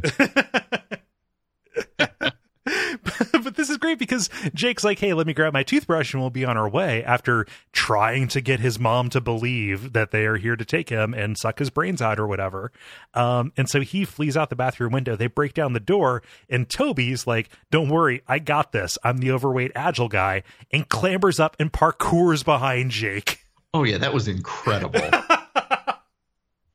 There, there was a moment I, I didn't imagine this right that he actually said the words parkour as he was doing it. Um, yeah, it was definitely a, a like an office kind of thing, know, which makes sense because of Idris Elba. Of course, yeah. Get the, the tie-ins. It's all canon. Yeah, the office is canon. hmm so um it's uh i I don't know if this was uh, like played for laughs like did you guys get the sense this, that this was played for laughs because i was laughing my ass off in the theater and i was the only one doing it yeah, I was I was definitely laughing, and I definitely didn't feel like I should have been. yeah Same. Mhm. like when he when he wangs himself on that piece of like loose metal and cuts cuts off part of his mask Yeah, like it's a it's a fine action scene i don't think any of the action in this is is execrable but um it just it it it, it, it tickled me you know especially he when jake loses them in the lamest way he runs into the subway and then just runs back up the other entrance uh just kind of hoping that he, he will lose them in the crowd and they will think he hopped onto a train i don't know it's um it's good i thought this was funny I- it, it it's just bizarre. Like it's just a weird moment in this in this movie. And because I again I found it amusing too. Like I was chuckling at it and I was looking around and nobody else was and I was like, okay, so am I being weird? like I thought this Yeah. was kind of funny. By this point, Oh, wow. I had, I had given up on feeling weird because I was the only person who was picking up what this movie was putting down, vis-a-vis Yeah. the small details. So Well, I and I, I kind of kept laughing because the very next scene he he winds up at the house on Dutch Hill, uh, at which point the film promptly transforms into Monster House with Steve Buscemi. good Monster House poll. That's all I could think of. That's Yeah. all that I could think about, and was was like, oh, this is this is Monster House. This house is Steve Buscemi's wife. Uh, man, that movie was pretty good. Nobody talks about that Yeah, movie, got- but it was pretty good. He got wife housed. Yeah. yeah and, and so like i just kind of got like, like it was it was a fine action scene but kind of a forgettable cgi action scene and so i was just kind of thinking about how uh monster house is pretty good Yeah. Um, I liked the way the house demon articulated that it wasn't like a big a big house. Or well, yes, it was a big house. Sorry. It wasn't like a big face that reached out or a body. It was like the like Yeah. the debris kind of organizing as like a big tentacle, like wrapping him up with it. I think Yeah, that it- like that was that was substantially less goofy. Um and a little bit, it felt a little bit more immediate, but it lasts for like twenty seconds. yeah it i don't know like it was it was a cool I, I scene feel like there's 20 it minutes was- of this in the outtakes. yep, the extended version. Mhm. It clocks in at a solid, uh, uh, let's say, hour and fifty minutes. Yeah. What were you? What, what were you saying, Evan? I'm sorry. no like I, I i felt like the the house demon was it, it was done well but the scene wasn't Yeah. Well, it's it's And sequenced and paced really weird. Like he sees the he sees the portal activates it. He dials in 1919. So the Cosmos is trying to give him a password, uh, which is a little bit how that worked out in the in the book. But like it is an it is an entire book like book wide ca coincidence coincidence um that is you know trying Fi- to find another way to express that. what's that I said find another way to express that. I don't like that at all. Take Bloop. that back. yep. And jeremy's gone. Sorry. Uh, yeah. Um, but it's a book wide coincidence uh to try and communicate you know where where susannah ended up. Like that is a that is a cool and good detail in the books. Here it's just a password. It's it's it's coordinates. Take him to midworld. Yeah. And then the demon is all wife housing, and then Jake tries a whole bunch of stuff and nothing works, but then he says stop, and it's like, yeah. what now? Well, sh- well was- surely a house demon know. is a very powerful entity, but a powerful enough psychic would be able. Well, come on. Uh, like, I don't know. I, I like It's really it's really great that the the housewife's uh, safe word was just stop. That's that works out really well for everybody. I think. I think that would lead to a lot of false I said, positives. I said, hou- I said housewife. I meant wife house. I Yeah. apologize. Uh, ah, jeez, but like in my head, like oh, just like what a what a great way to burn through an amazing and iconic scene from the books, right? Like, Yeah. I'm not angry that they included it. I'm angry that it's a footnote. And again, the movie is blowing past these faster than we are. Yeah, and, and I, I I didn't really think of this at the time, but like talking about it now and looking at my notes and thinking back and the the way that I'm feeling about this movie is the same way that I felt about Star Trek Into Darkness and the way that they treated uh Khan as a villain. And it's like, man, there was so much cool stuff that they just rushed through and threw away. Yeah, they just didn't do. And like it's it's not even like, oh, they they didn't hit it this time. They did it in such a way where it's like, well, they used that poorly. yep. Like, so hypothetical Dark Tower 2, uh, Return to the Tower, uh, another house demon shows up and they do it right. It's going to be entirely undercut by, like, wait a minute, didn't they just do this? yeah, why didn't Jake just say stop? No. And it's immune to his magics, like Roland is to. Yeah. so, like there- Um, there's there are I, I i guess that my my relationship with this movie and the more like this is upon discussion reflection since we started the podcast even but there's so much that it did well that i liked in terms of individual notes and elements but it didn't combine them or utilize them in any kind of good way no, no.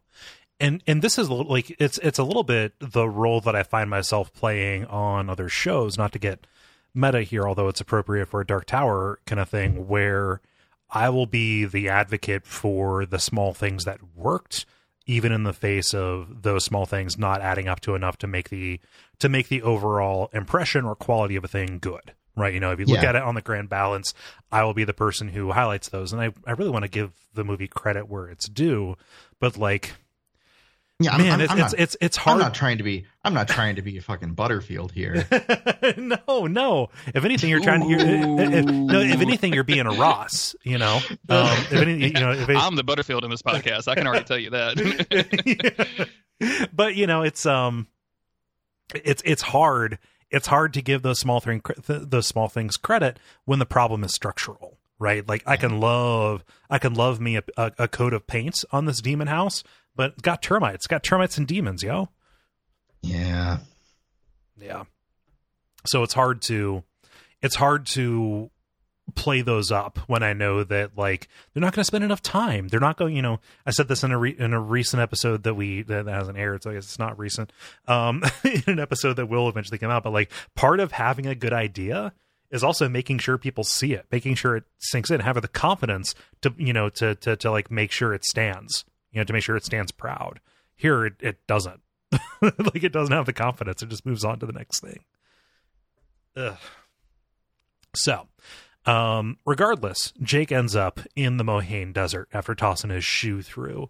Um, I think he says like, "This is good. This is real." I don't know what that means as he wanders along.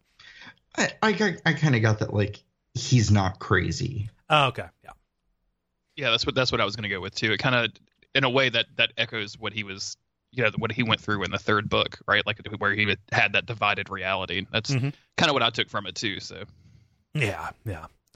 Um, we get a small cut to the Devar-Tois, um, where we see a character that I like in the books. I'm actually kind of fine with his portrayal here. Like I, I like Pimley as this kind of hapless schlub, goofy guy with like the shaggy Yeah. hair and the, you know, just dressing like a you know dressing real normcore. Like that's that's good and fine. Um, I would actually like to see him do more with that, honestly. However, he is just an accessory for that room, which is a real problem. Yeah. I feel like this entire room is an accessory for Walter. like, I have no idea. I have no like. I, I, was watching this and I was like, "Who are these people? What is happening? what is what movie is this from? Is this from a different I, Matthew McConaughey movie?" and, and see, I I felt like they they they hit the balance just wrong because I feel like if the room had been purely an accessory for Walter, it would have been fine. Or if it had been more fleshed out and substantiated, it would have been fine. But it was like they, they gave just enough where it's like, oh, this is supposed to be a thing, but what thing is it supposed yeah. to be? Well, it's also a completely illogical space. Sorry to go all Dark Souls in this, but like it is simultaneously the room where the death machine that's powered by children is, but also Walter has his own little nook where he keeps the bends of the rainbow. Um, and he's got his bookshelves and his and his box of bullets and stuff. Like I I don't know what that like that like they, they they they cut to this and it's meant to be like a headquarters, but it is not like a it is not like a logical or meaningful location. It is just a catch-all villain villain enclosure. Yeah. it's it's Asteroid M, right? Like it's just yeah. Magneto's it's all of Magneto's toys in one little, little spot that they can he can access at any one time with a bathroom in the corner. That's what this is. yeah. Um and then they they introduced Tirana, which is like that is a why is she here? That's not who yeah. she is. Tirana's uh, I, I think she's a vampire. She's definitely like she only appears like on like two pages in the Dixie Pig yeah, like I, am glad you picked this up. I had no idea who she was. I I was even reading your notes and going like, who the hell is Tirana? Like I know who she is in the movie, but like who I don't remember from the books at all. Yeah, well, she's never named, and neither is Pimley.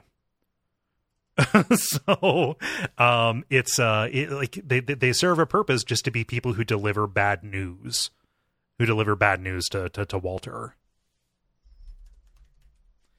yeah i don't i don't know I'm doing a search here to to, to see if she is uh, to see if she is a, a, a Taheen or if she is a vampire. And there's there's an article here which is um, from one year ago. The Dark Tower finds its female lead, but who is this character?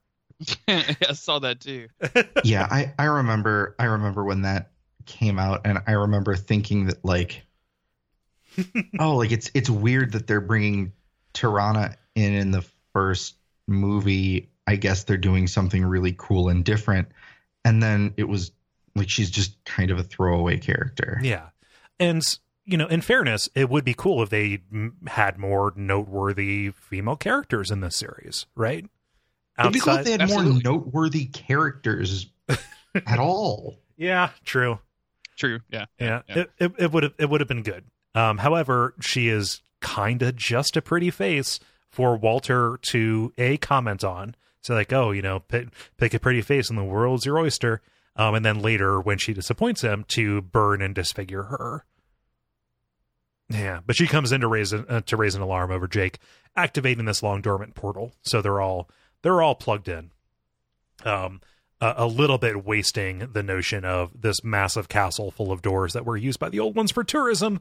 Um, you know, into these other worlds. Um, in uh, yeah. So, regardless, Jake is in the desert, and the man in black knows it, and also knows that he is going to see his old friend Roland. And why don't we get to that with Jake stealing some of Roland's water, having just wandered through the desert, and Roland just straight up uh, both draws a gun on a kid and also dangles him over a ledge. that to me actually felt very Roland. It did. It just it struck me.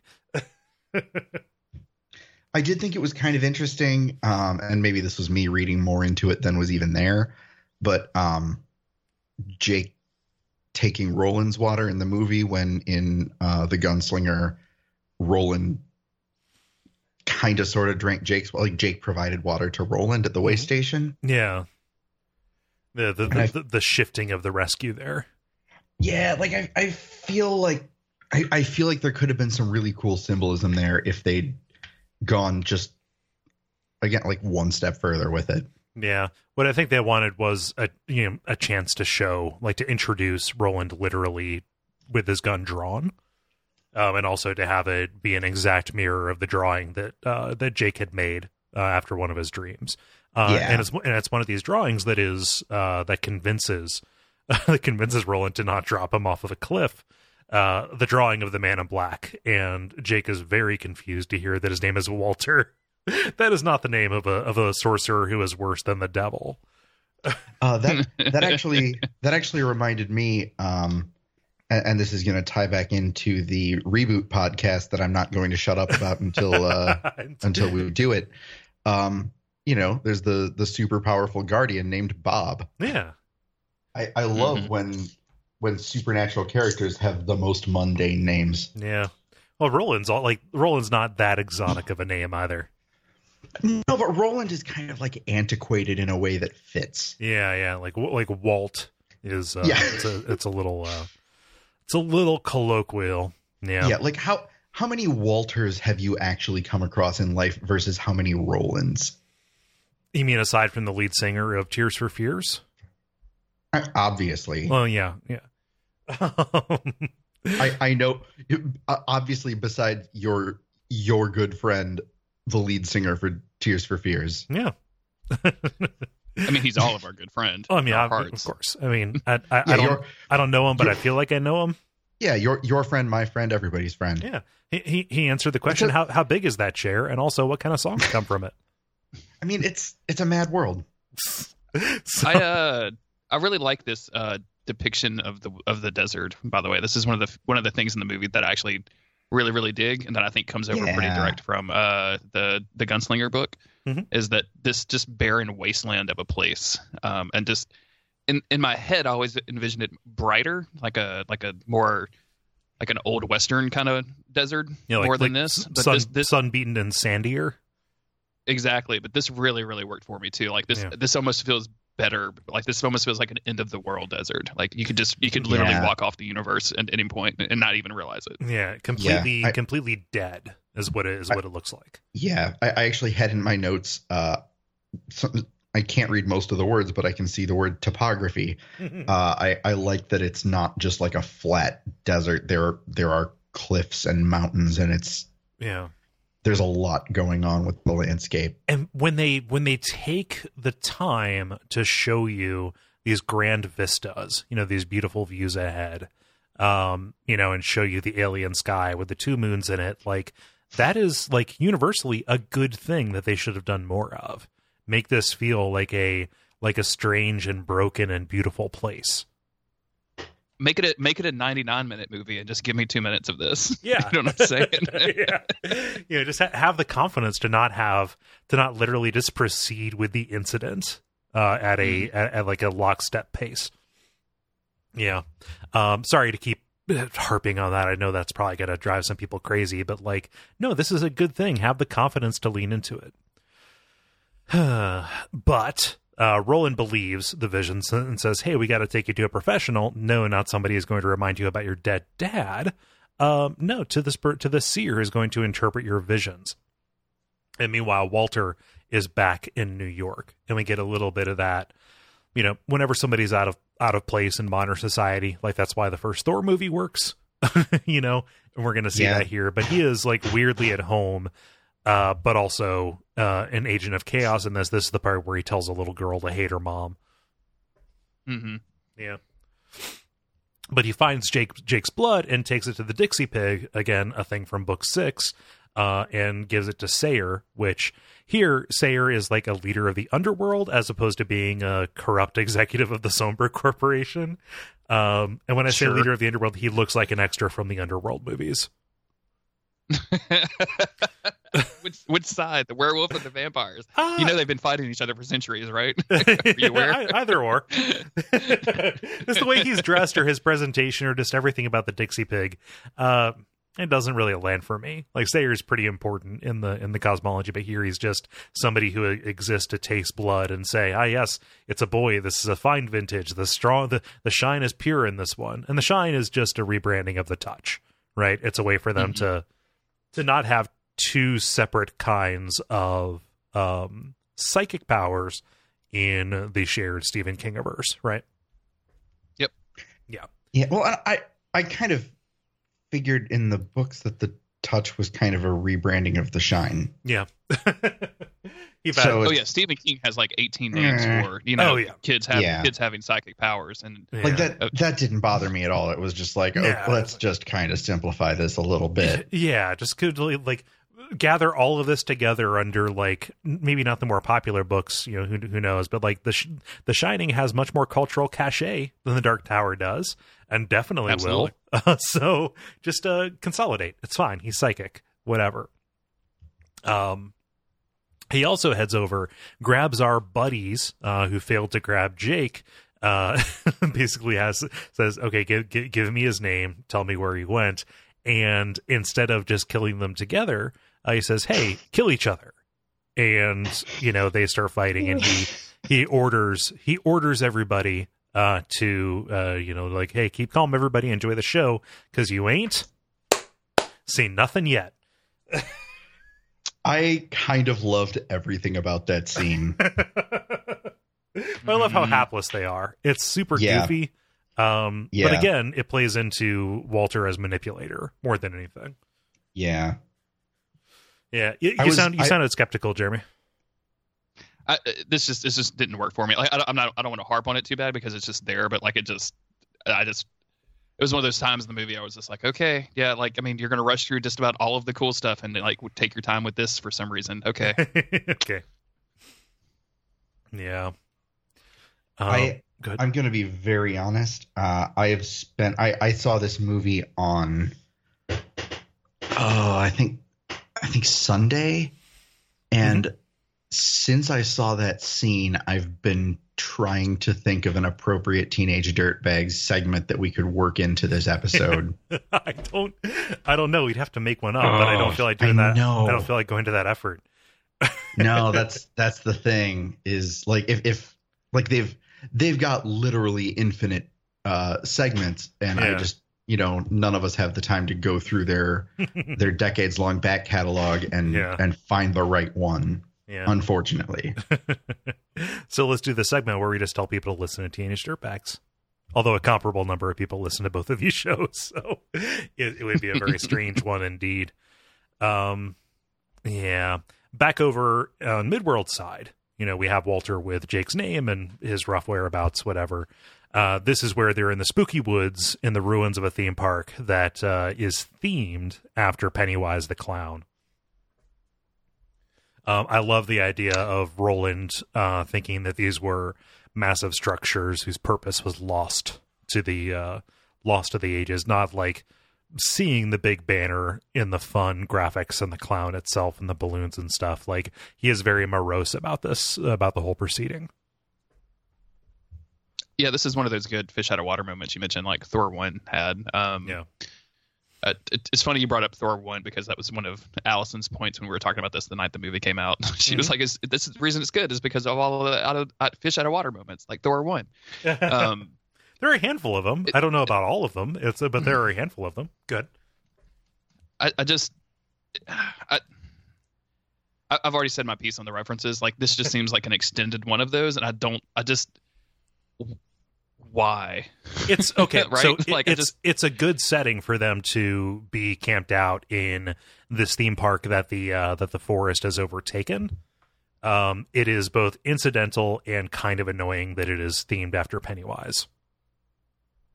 So it can either mean absolutely nothing to the scene and you just defer to this being okay. Well, nature has reclaimed everything, or it can stick in your craw the entire way. I'm not saying either one of those Yeah, is I'll- correct, but like those are both like those are both of the reactions that I can see. Yeah, I, I should probably just let it go. No, no, it's fine. I'm not. I'm not telling you to let it go. I just, uh, Oh, I know. I know. Yeah, I, I just don't. I don't want to. I don't want to hold us up too much on uh, Jeremy hates like all of these references that are here for basically no reason. So, right. It's no reason. I For feel like we just maybe we need a teenage dirtbag segment for that. we can just put that in instead of me talking about it the next time it happens. to go through them. Yeah. Well, Taheen are uh, uh, rallying around them in the forest, and you know Jake, in an echo of a scene in The Gunslinger, decides to wander off um, and actually sees his dad. You know, hey kid, you got tall. We're not dead here. We all, we all live down here. Um, we all float down here.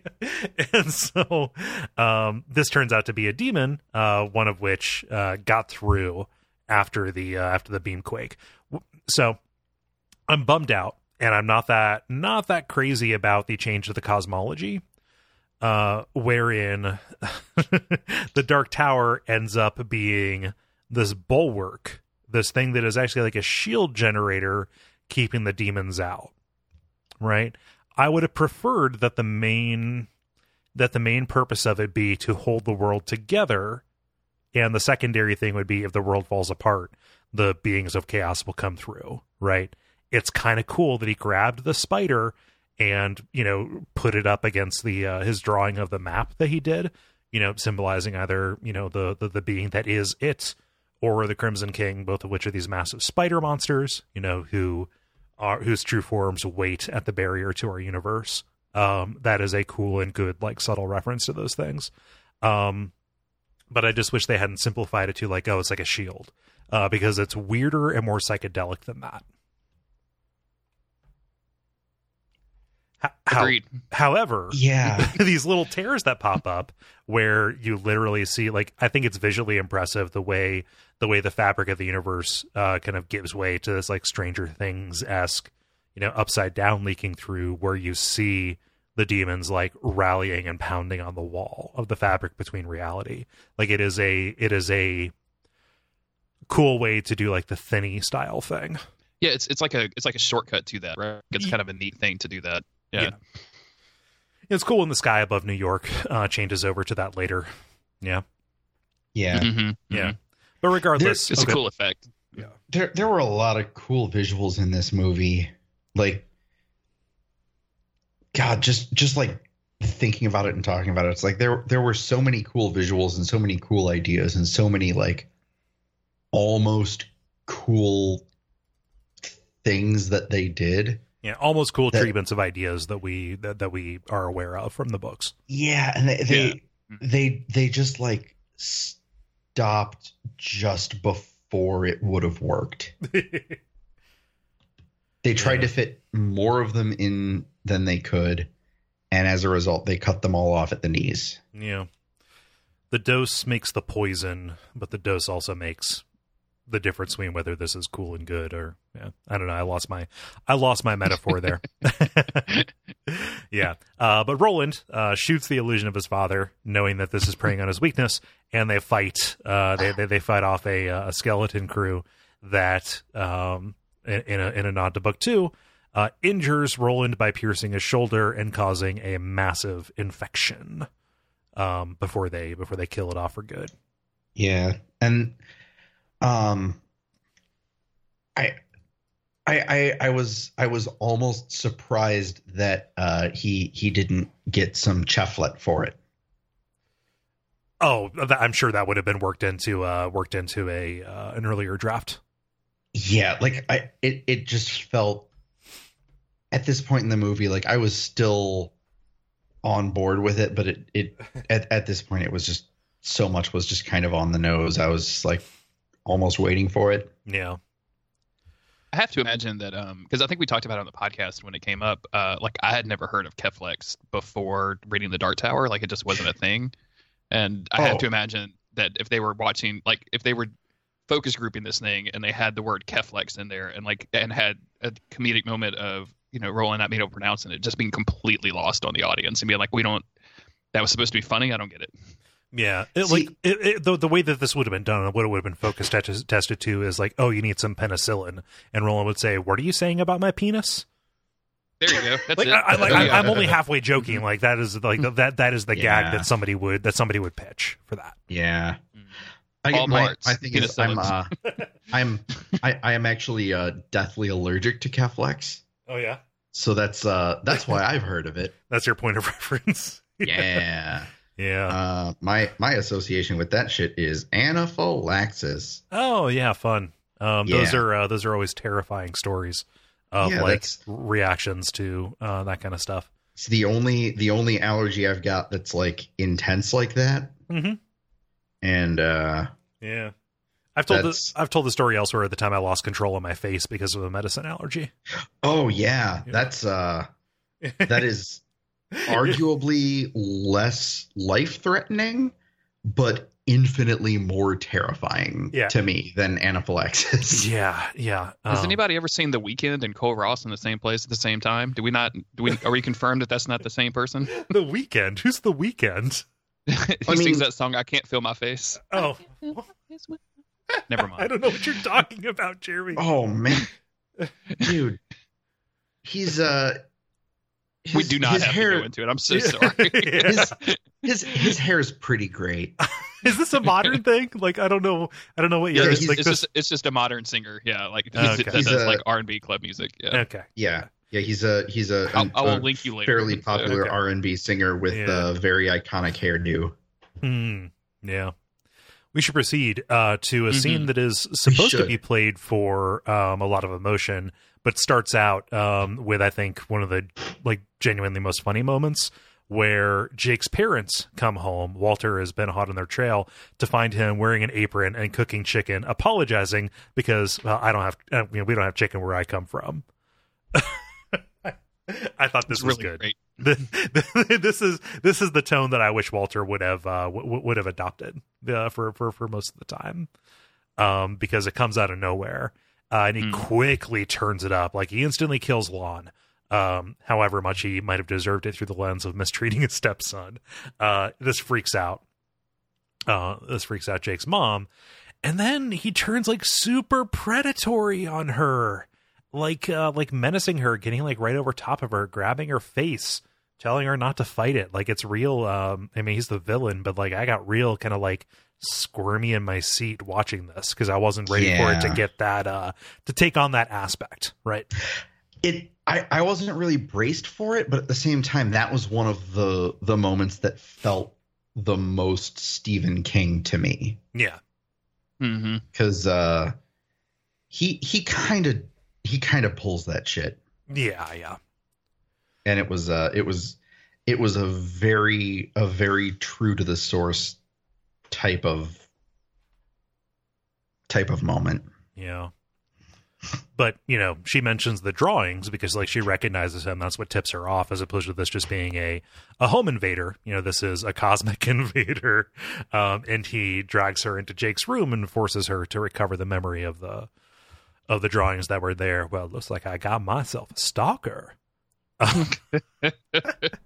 Yeah, yeah. yeah I liked I I liked that. yeah I Well- uh well just I like the kind like the the, the, the slack-faced way that he says it just kind of like remarking like huh Yeah, I I don't know. I I I remember when that happened. Like like when that line came, I was just like I I really enjoyed it, and I was like I feel like not too many people are going to think kindly on that line.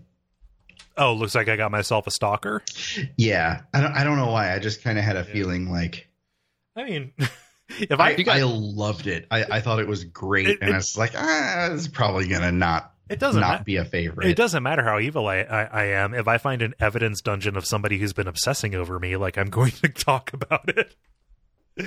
yeah. What were you gonna say, Do, Jeremy? Do you guys listen? To, have you guys ever listened to a lot of uh, Bill Hicks stand up? Yeah, yeah.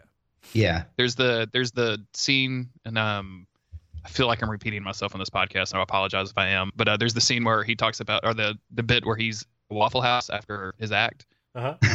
and uh, he's he's reading Yeah. a book, and uh, someone comes over and he, he looks like we got ourselves a Rita, and it's just exactly the same tone and inflection that uh, Matthew, all right, all right, all right, delivers the stalker line, in. and it, it- like that's the reason that this was funny to me. Like I started kind of cracking up a little bit, like it's just lost any kind of like threat or, or anything. Yeah.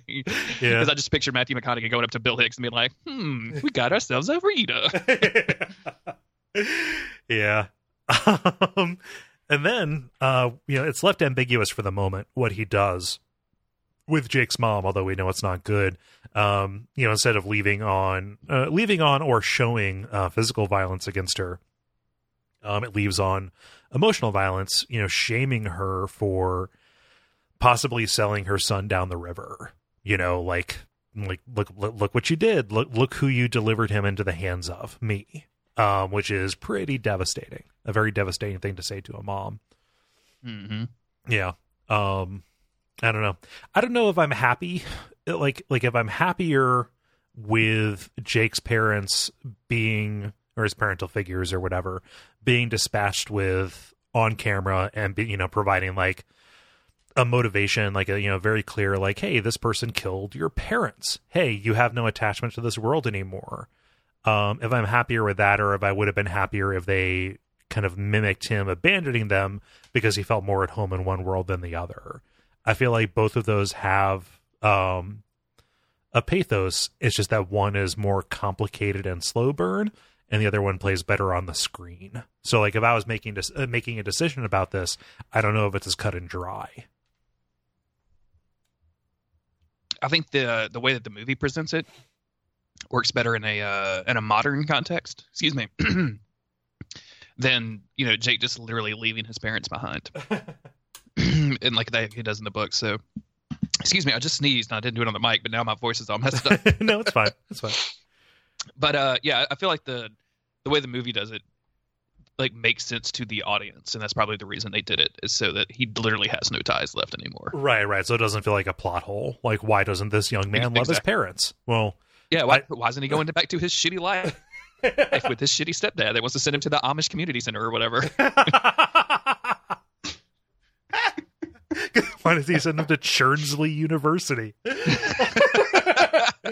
Go Churnsley U. I- barn raisers. I, I need that shirt. Quick fast in a hurry. Churnsley U. Oh. Uh, so Roland and Jake arrive at the town. Um, I don't know what this town is supposed to be. I think that it's uh, supposed to be a little bit of a uh, kind of like representation of the Calla, a little bit. Yeah, that's kind of what my take was too. Uh, and the only reason I say that is less because it has access to and is, and is adjacent to this more modern technology, uh, but because everybody seems to be in pretty good health to the point where I think they really fell down on the costume and production design and just told people, like, dress in whatever normal clothes you have.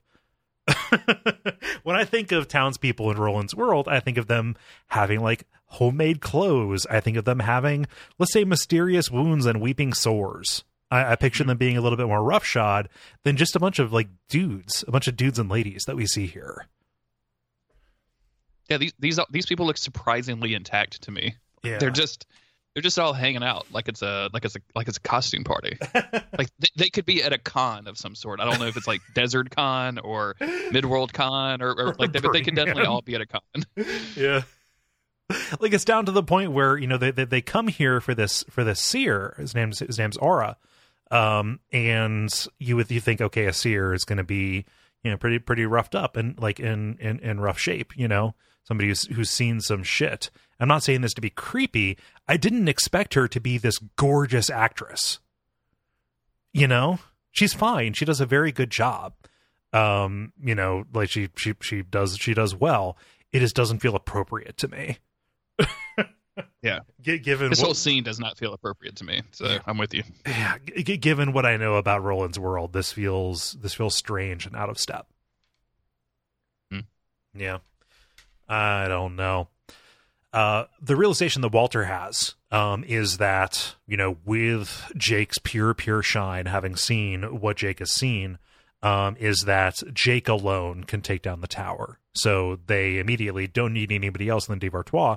They can just, you know, get him. Like that is the end run that they want to do. As Arra also discovers the depths of Jake's power, demonstrates, you know, telepathy demonstrates this connection, demonstrates how strong his shine is. As Roland has the just this nasty looking infection that cannot get better here. Um, and they, they arrive at what their plan ought to be, which is they need to get to the place in Jake's drawing um, by going through Keystone Earth to get, you know, like to get to the Devar-Tois.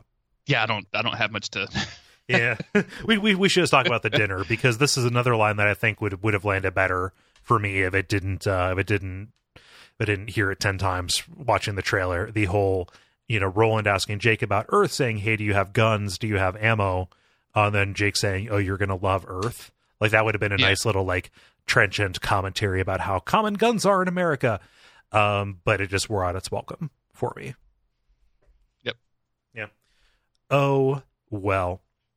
And this is where like way too late the movie starts questioning or raising some doubts about Roland's motivations, about what his actual reason for being on this quest or this reason for, you know, proceeding forward in this direction is. Because, you know, somebody comes up and says, Hey, we we we can't just activate the portal, they're gonna find us, like they're gonna know we have it. Like, you know, all the gunslingers are gone. Why we why would we believe the charlatan? and Arra reads him and says like yeah you know he was once a gunslinger but he travels with this you know he travels with his soul in the man in black's pocket and he's only powered by revenge which we have not really seen so far. It's not been like stated that like that that's what he wants to do. He's willing to kill jake over like information about where the man in black is but like it's not been something that has like been all consuming for him. He pretty much immediately drops everything to keep Jake in his uh in, in his sphere, right? Yeah, because Jake is the exposition nugget. Like we have, we, have, we have to keep the exposition nugget around so that we can have more exposition. so I suppose. Otherwise, nobody has a reason to say the things we need to hear. Exactly. uh, yeah. Uh, but the conclusion is that Roland is no longer a gunslinger, in spite of uh, in spite of Jake's protestations. Uh, however, they are still going to activate the portal. It's it's fine. And as they go and activate Portal 1408, wink and nod, um, the Taheen attack. I initially didn't realize these were Taheen. I thought they were orcs. Yeah, I didn't. I didn't get Taheen yeah. at all. yeah, I uh the first time that I realized it was Taheen was when you sent the show notes. Yeah, a couple hours ago. Right. Yeah, uh, like like that that that is what they're supposed to be. Like some of these guys, we saw we saw them like suiting up in the Devar-Toi, um, but yeah, like they like they, they they come across as orcs. They feel like they they they they come out of nowhere, and Roland is completely consumed by fever and is taking them out. As we get a cutaway to Walter, who is watching all of this through his orbs. He has Black Thirteen. That's very strange. and then yeah. also provides some ex- some exposition that is not necessary here, saying that yes, his guns are made from Arthur Aveld's swords, which is true, um, uh, and also Keystoners call call it Excalibur, which is also true, but it is a very dumb detail to share in a movie. Yeah, it's yeah, really on the nose whatsoever. the way they presented it. yeah. Also, like, why are we dealing with the Black Thirteen at all? Like, yep like have this dude be like he's got he's got a, a, villain layer as we've already established just have him be looking at a weird screen. Nobody would know the difference. Like it's full of technology. You have all of the, all of the technology around you. It's just such a weird thing to pull like this extremely important dangerous artifact out of the latter half of the series into the very first of your universe movie and i uh-huh. I just I keep going back to the way that they just ruin stuff in advance. Like they just pull it and they're like, oh, well, we're gonna change this and so it doesn't make any sense anymore ever, and then put it in the movie. yeah. So this fight, uh, it's fine. It is a competently done action scene. Like yeah. the mm-hmm. you know, Roland isn't just taking everybody out himself. He is rallying the the townspeople to do what they need to do. They are not just victims. Like you know, they're they're they're burning the town down.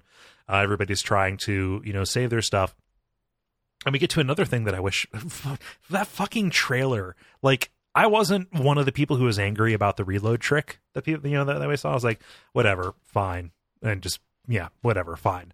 Um, but it ruined some really good stuff that I wish I would have seen because, like, taken not in a vacuum, but taken as part of this, knowing the context for Roland being, you know, out of his mind you know, with with fever and infection and all of that, when he focuses and listens as the Taheen are carrying Jake away, and then makes that completely impossible shot, that yeah, that could be like this amazing moment that is the height of like, oh, the way that Roland conceptualizes the world around him, the way he the, the the way he keeps an entire conflict in his head, how heightened his senses are, it is above and beyond anything that should be humanly possible awesome, good, and great.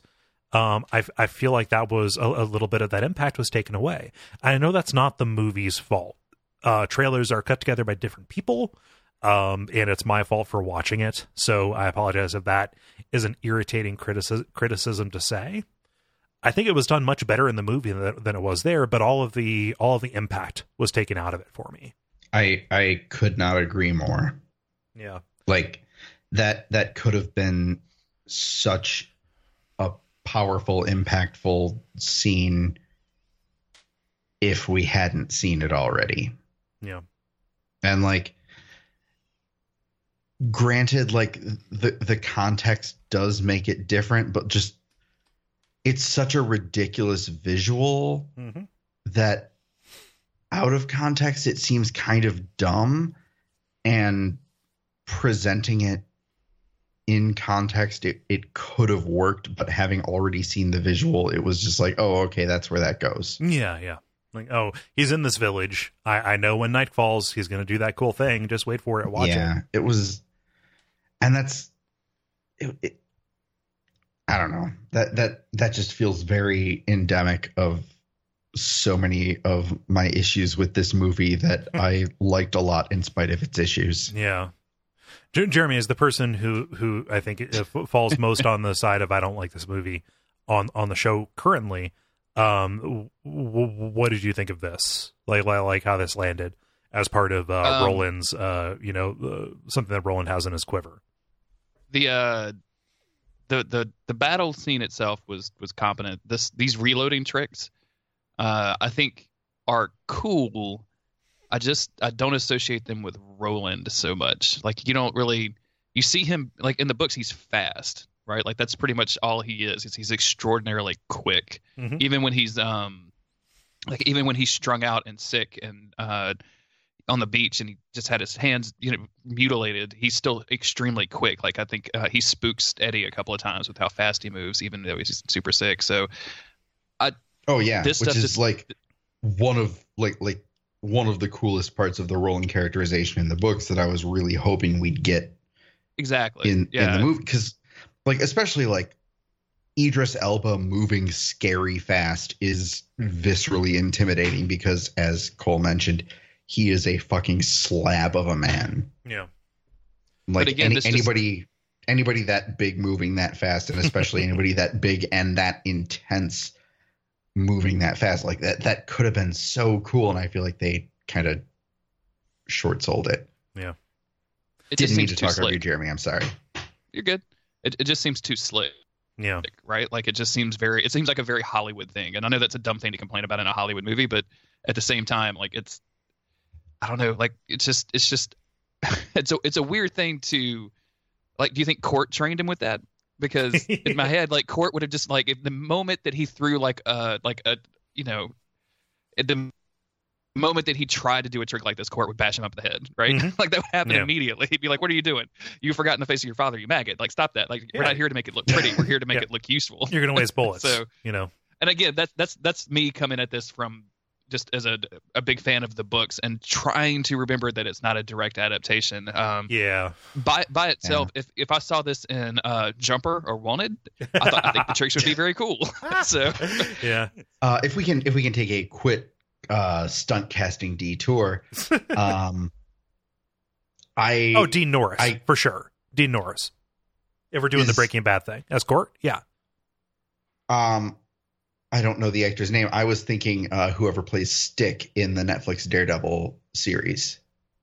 i was thinking the guy who plays mike in breaking bad Oh, okay. Wait, we, yeah, we were both going Breaking Bad. Yeah, Dean Norris uh, plays Hank. I have a I have a shameful Oh, confession. yeah. I have I have I have only seen the first two episodes of Breaking Bad. Oh, it's a good show. Yeah, I know. I um you, you you literally don't need anybody else to tell you that. Yeah, no, I I know. uh, I've I I started watching it at a time when everything in life was very stressful, and I started getting like. Uh, I started watching the third episode and started getting like physical anxiety symptoms, and was like, Oh, "All the- right, the, I'm gonna." the third episode is fucking just harrowing as well. Yeah. Like that is that is a wall yeah, for it's a lot of people. real rough. It is. It is bad when uh when everything else in your life is not so great. Yeah, yeah. For, for people um, listening who only have a a, a- rough uh, like a recollection of how that goes, I believe the third episode is the raspberry jam episode. Mm-hmm. hmm and um, so I stopped watching very early in that episode, and then Jessica and I started like we we tried to watch it together and we got through the first episode and we got up to the uh just after oh god i'm aaron paul's character all i can think of for his name is eddie because it's fucking eddie dean in my mind. Jesse, Jesse. jesse that's the one uh he he leaves the hardware store with the or he he, he leaves the hardware store after looking at like the plastic tubs and the a- acid Yeah. in the bathtub and all that. Like we got to that point, we were just like, life is too difficult right now. We can't handle this. We're, we're not ready for And, this. uh, yeah. Yeah, so I have I have seen like roughly like 2.2 episodes of Breaking Bad ever. Yeah. Um. Yeah. M- Mike would be a good one. Uh. What, what's Hmm. I, I I forget I forget that actor's name, which is shitty because he's a good actor. Hmm. Um. Let's see here. Where were we at? Because you were talking, Jeremy, about how flashy this is. I agree. Roland should be more practical. I think that of Yeah. the three reloading tricks that we see, the one where he just kind of like snaps it up uh, from the gun belt, like as the as they hang low, is the most practical of them. Right. Same. hmm That that seems like something that he would he would do, right? Like Yeah. that seems like a a reasonable thing to like a practical thing to do. I think practical is probably the best term for that. Yeah. So they go through the portal. The town is in disarray. You know, they they, they say as long as Jake is here, you are no longer safe. So let's get as far as as far away as we can. And they make Earthfall in a Chinese restaurant, and this is where it becomes Thor one. Uh, when they arrive, Roland is a little bit upset because one of the guys has a knife. Jake has to assure him, "Oh, he like he's he's a chef, like he's supposed to. He's not a threat." Um, and Jake is desperately trying to keep people from noticing that Roland is, uh, you know, very out of place here. As they walk onto the street again, um, this is a little detail from the series. Out past the Globe Theater, uh, which is holding Spaghetti Western Night at the Majestic, uh, just like uh, uh, Eddie saw, you know, when he was when he was doing his stuff. Cut away to Walter burning that woman, which is uncalled for, you know, and saying, "Yep, one last time around the wheel, old friend." Another one of those lines that is supposed to uh, evoke the idea that yes, this is part of the cycle. No, that horn on your back uh, as part is not just uh, costume design. Yes, this is you know possibly alluding to a greater a greater import as we go to a straight up comedy scene with Roland in the hospital. Jeremy, you do not like the hospital scene with Roland. It, it, I mean, at this point, like the movie has worn out its welcome. Like, and we're only what like seventy minutes into it, maybe, maybe eighty minutes into it. But I'm just, I'm just so done with all of this, and like the fact that again we're rushing through, we're we're burning so much of the series goodwill, we're burning so much mystery, and then let's take a let's take a break so that we can see something that we've seen in literally like every fish out of water comedy movie that you've ever seen since 19 probably 75 like let's let's do that again yeah. like What, So, what yeah, was that it- one it where Arnold. Schwarzenegger was Hercules in New York? I believe it was called Hercules in New York. oh yeah yeah that's a good one that's a good one Continue. I didn't mean to talk over you. I'm sorry. No, no, no. It's it's that was pretty much my point. Is just like we we've seen this in countless out of movies. We've it's it's it's. I mean, don't get me wrong. It's not a bad thing. It's just in the context of this movie. It's just like, why are you showing this to me? Like, why? Like, what what what tension are you relieving right now? Like, we You you, you've been going so fast. I barely remember why we're doing anything. Yeah. like, know. maybe, maybe I'm wrong. Evan, do you, do you have a, a different take on this? Are you are you into this?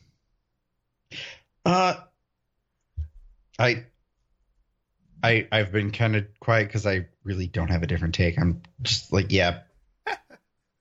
Mm, okay, well, I, I will be the person who goes to bat for this. Um, I think that the uh, that the pacing of this, like, this is a moment. I, I don't know, like, if, if this was a more comedic movie, it probably would have w- would have played better. I think the performances um uh play well into it. So both the pacing and the performance lead to this comic timing that I think works very well. Um, I think Idris Elba does an amazing job at just being completely over this. Like he is, he, he conveys very well that like, okay, he understands roughly what is going on here. He knows that um, he is in a place of medicine and these people are making him better. He has no time to suffer the fools. Um, you know, like the the bit of information that he has, um, hepatitis alphabet and also low level chronic radiation sickness. Uh, um, is uh it, it doesn't flinch off him. He's like, okay, uh, like just his his com- his completely being done with this now that he has what he needs, which is antibiotics in his veins, um, and and and painkillers, really really sells it. Combined with Jake, um, trying to silently intervene, um, and convince him not to completely give away uh, the uh, give away the act. Yes, it's a little bit of a you know it, it is a very much overdone kind of thing, but even the end where it becomes chaotic, where he rips out the IVs and tries to tries to pay them with a with with, with a Gilead dollar.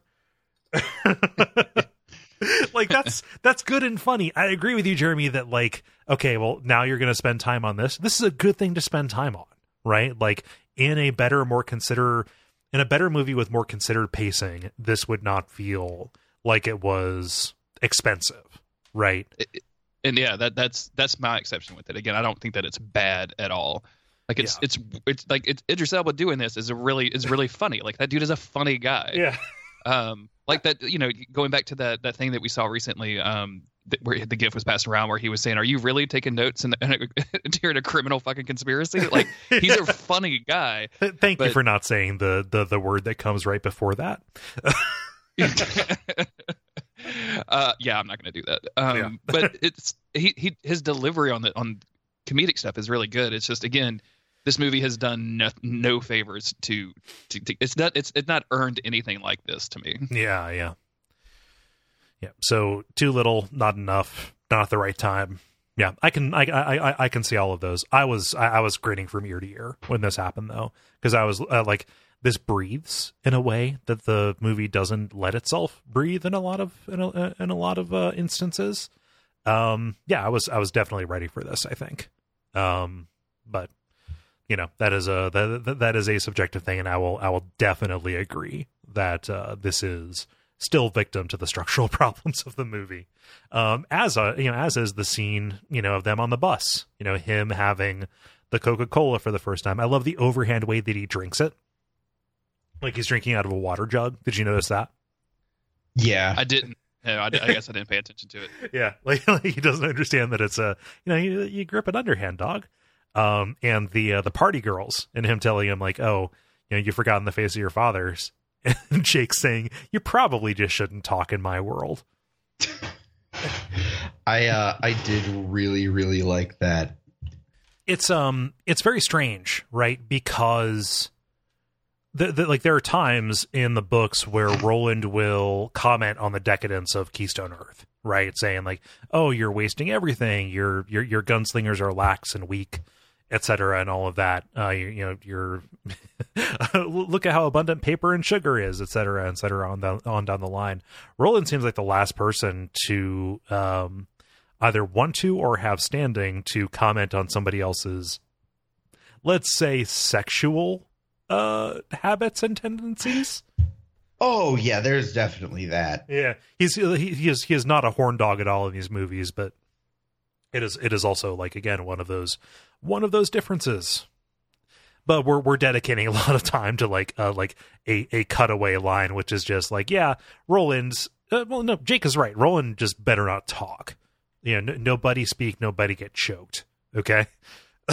Like that's that's what you're dealing with here. And the movie kind of picks up here because we have walter you know killing Arra you know after chastising her for comforting the dying you know, saying like, "Oh, a, a seer who lies." It's like a goat who something. I didn't write down the line. Uh, finding out they go to Key Key Keystone Earth, and things pick up and enter kind of our end of second act, um, beginning of third act, as Jake goes and talks to the homeless man that uh, warned them before, uh, and gets a little bit more details. Like, yes, this is a man who was taken to uh, he lost the shine, and they track by the shine, so that's how he can stay beneath the uh, beneath the radar. And Jake gets a, a vision um, of of what happened to him, uh, noticing the Sombra vans. Uh, we haven't seen Sombra before, uh, and also uh, seeing a picture of the Dixie Pig, which helps them, you know, locate where this where this is going to be. Ultimately, they get to Jake's house, where they stumble into a trap that Walter has left, you know, hoping to spike Jake's psychic, uh, you know, response so they can, you know, so it'll raise on their meters. And that trap is, you know, just kind of leaving a little uh, mental video of, uh, you know, his mom dying. It's kind of kind of upsetting. Like this is um, an okay scene like walking into your walking into your childhood bedroom and seeing an outline where your mother burns on your floor uh is upsetting right? You can put yourself in that uh in in in, in that frame of mind you know as as roland you know tries to tell him like hey don't uh you know like just just just feel the feel the pain. Don't like don't look into what he left for you because that's exactly what he wants um, like, what do you guys think of this emotional moment or payoff?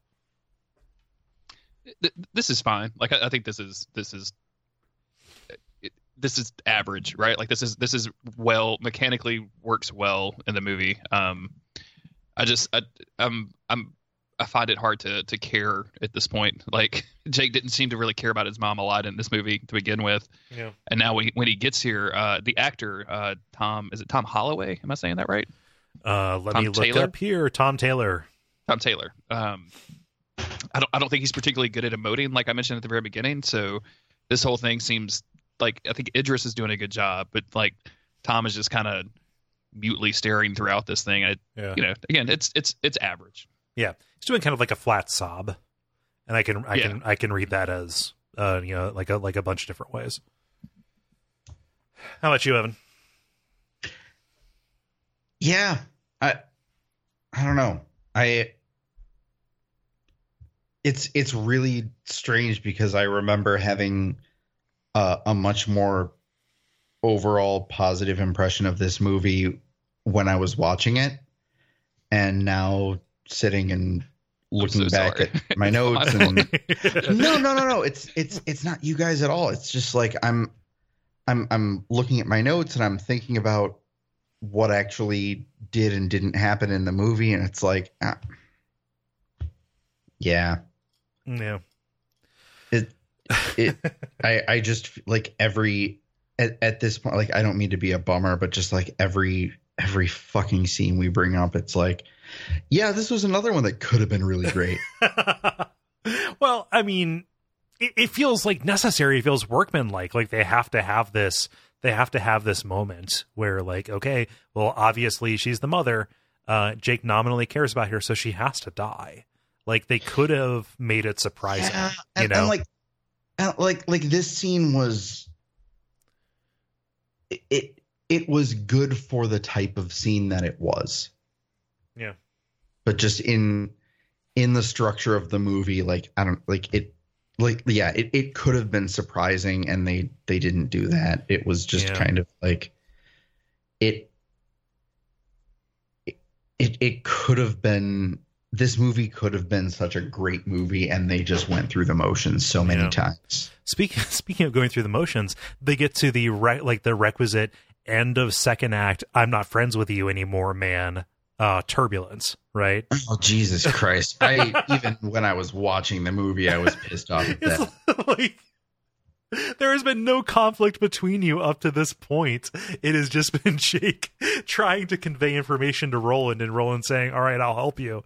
Um, you know, to where they get to the point. So what they're what they're nodding toward is, you know, Jake is taking this tragedy and trying to turn it into understanding that the, the, there there is something greater. There is a greater loss that awaits everybody on the back of this loss that he felt for himself. He is disgusted with Roland for only being motivated by vengeance. Right? He is disgusted that Arra was right. That he really, you know, is no longer a gunslinger. That he is not dedicated to protecting. He is not dedicated to trying to win a war. He has declared defeat, and he is only very selfishly looking for um, vengeance and you know down to the point where like instead of comforting Jake and trying to tell him like, hey, we're going to make this, you know, we're going to do what we can to make sure that this is right.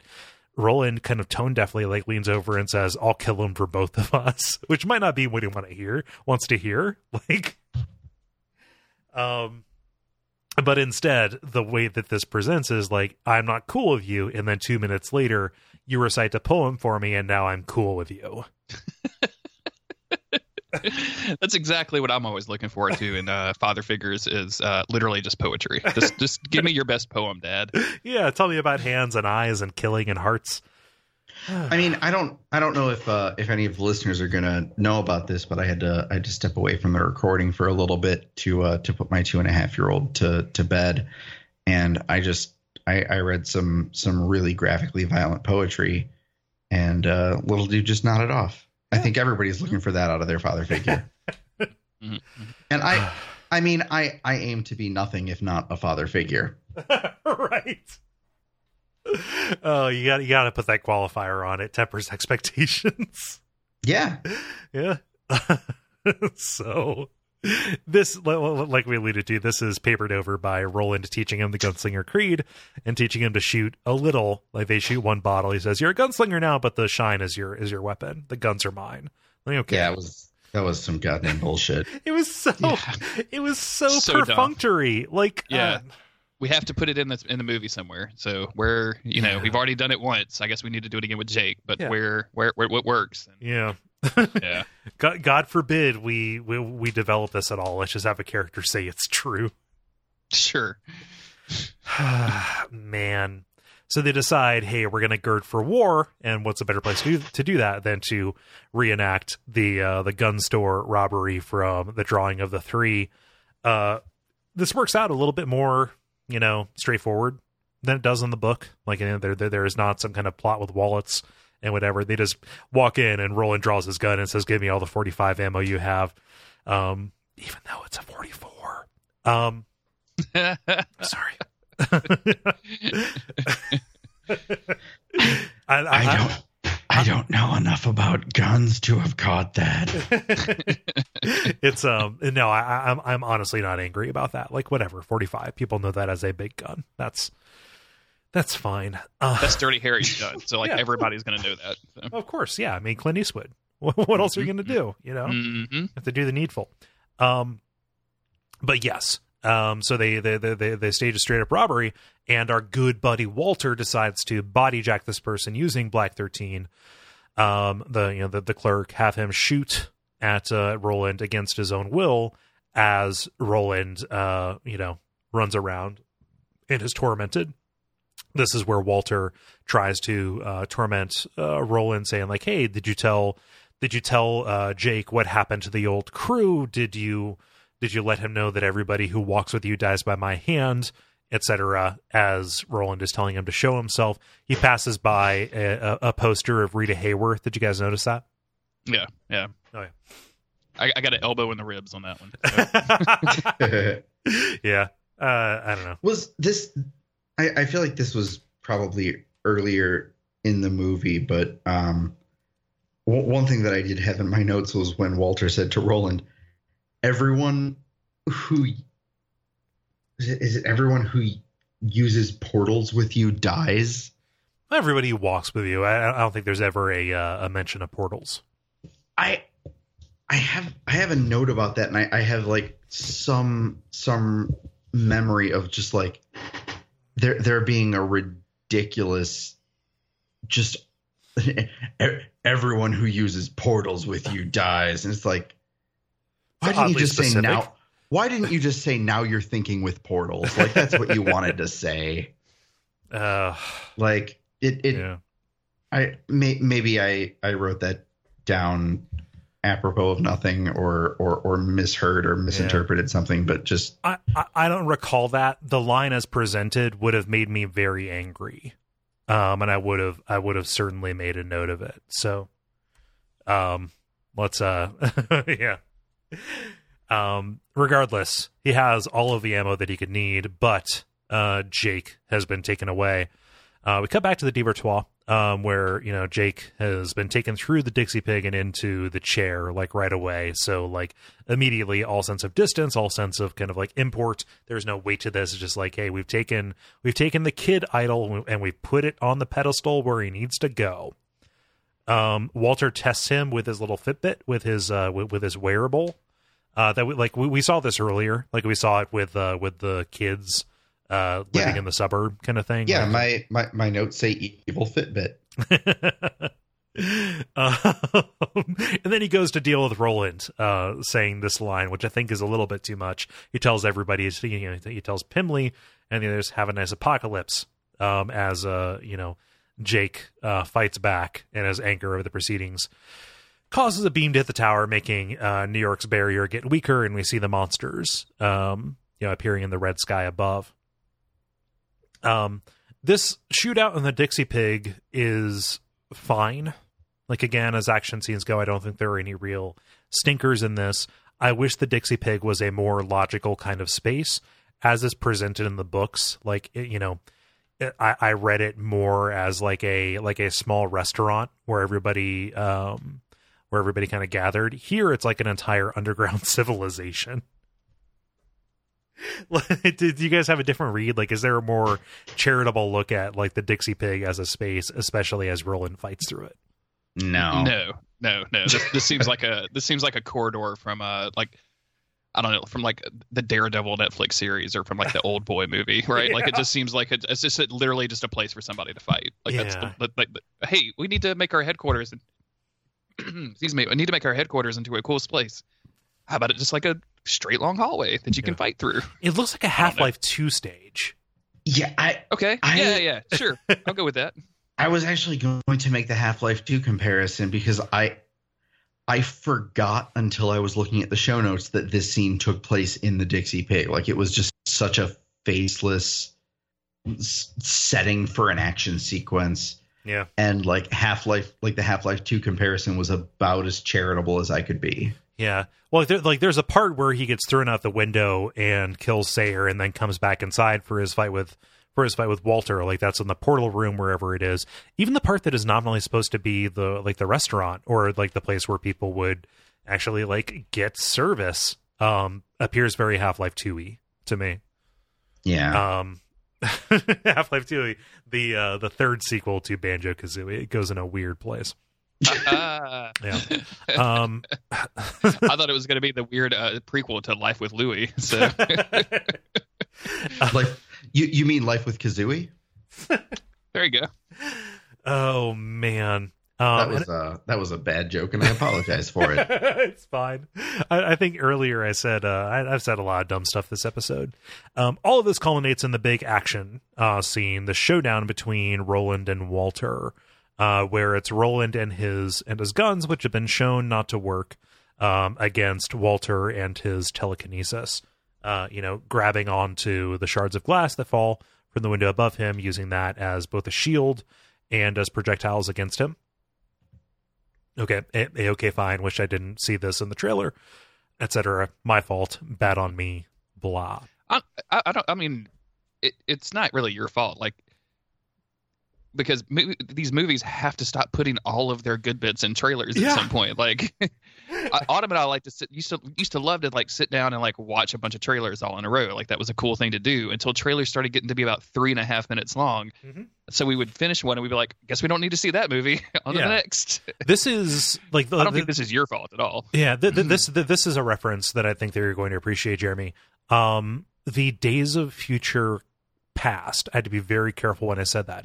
The Days of Future Past, either teaser trailer or like the actual trailer, that was very talky. It was just very solemn, and I think it was I think it was Xavier talking to Magneto or something like that.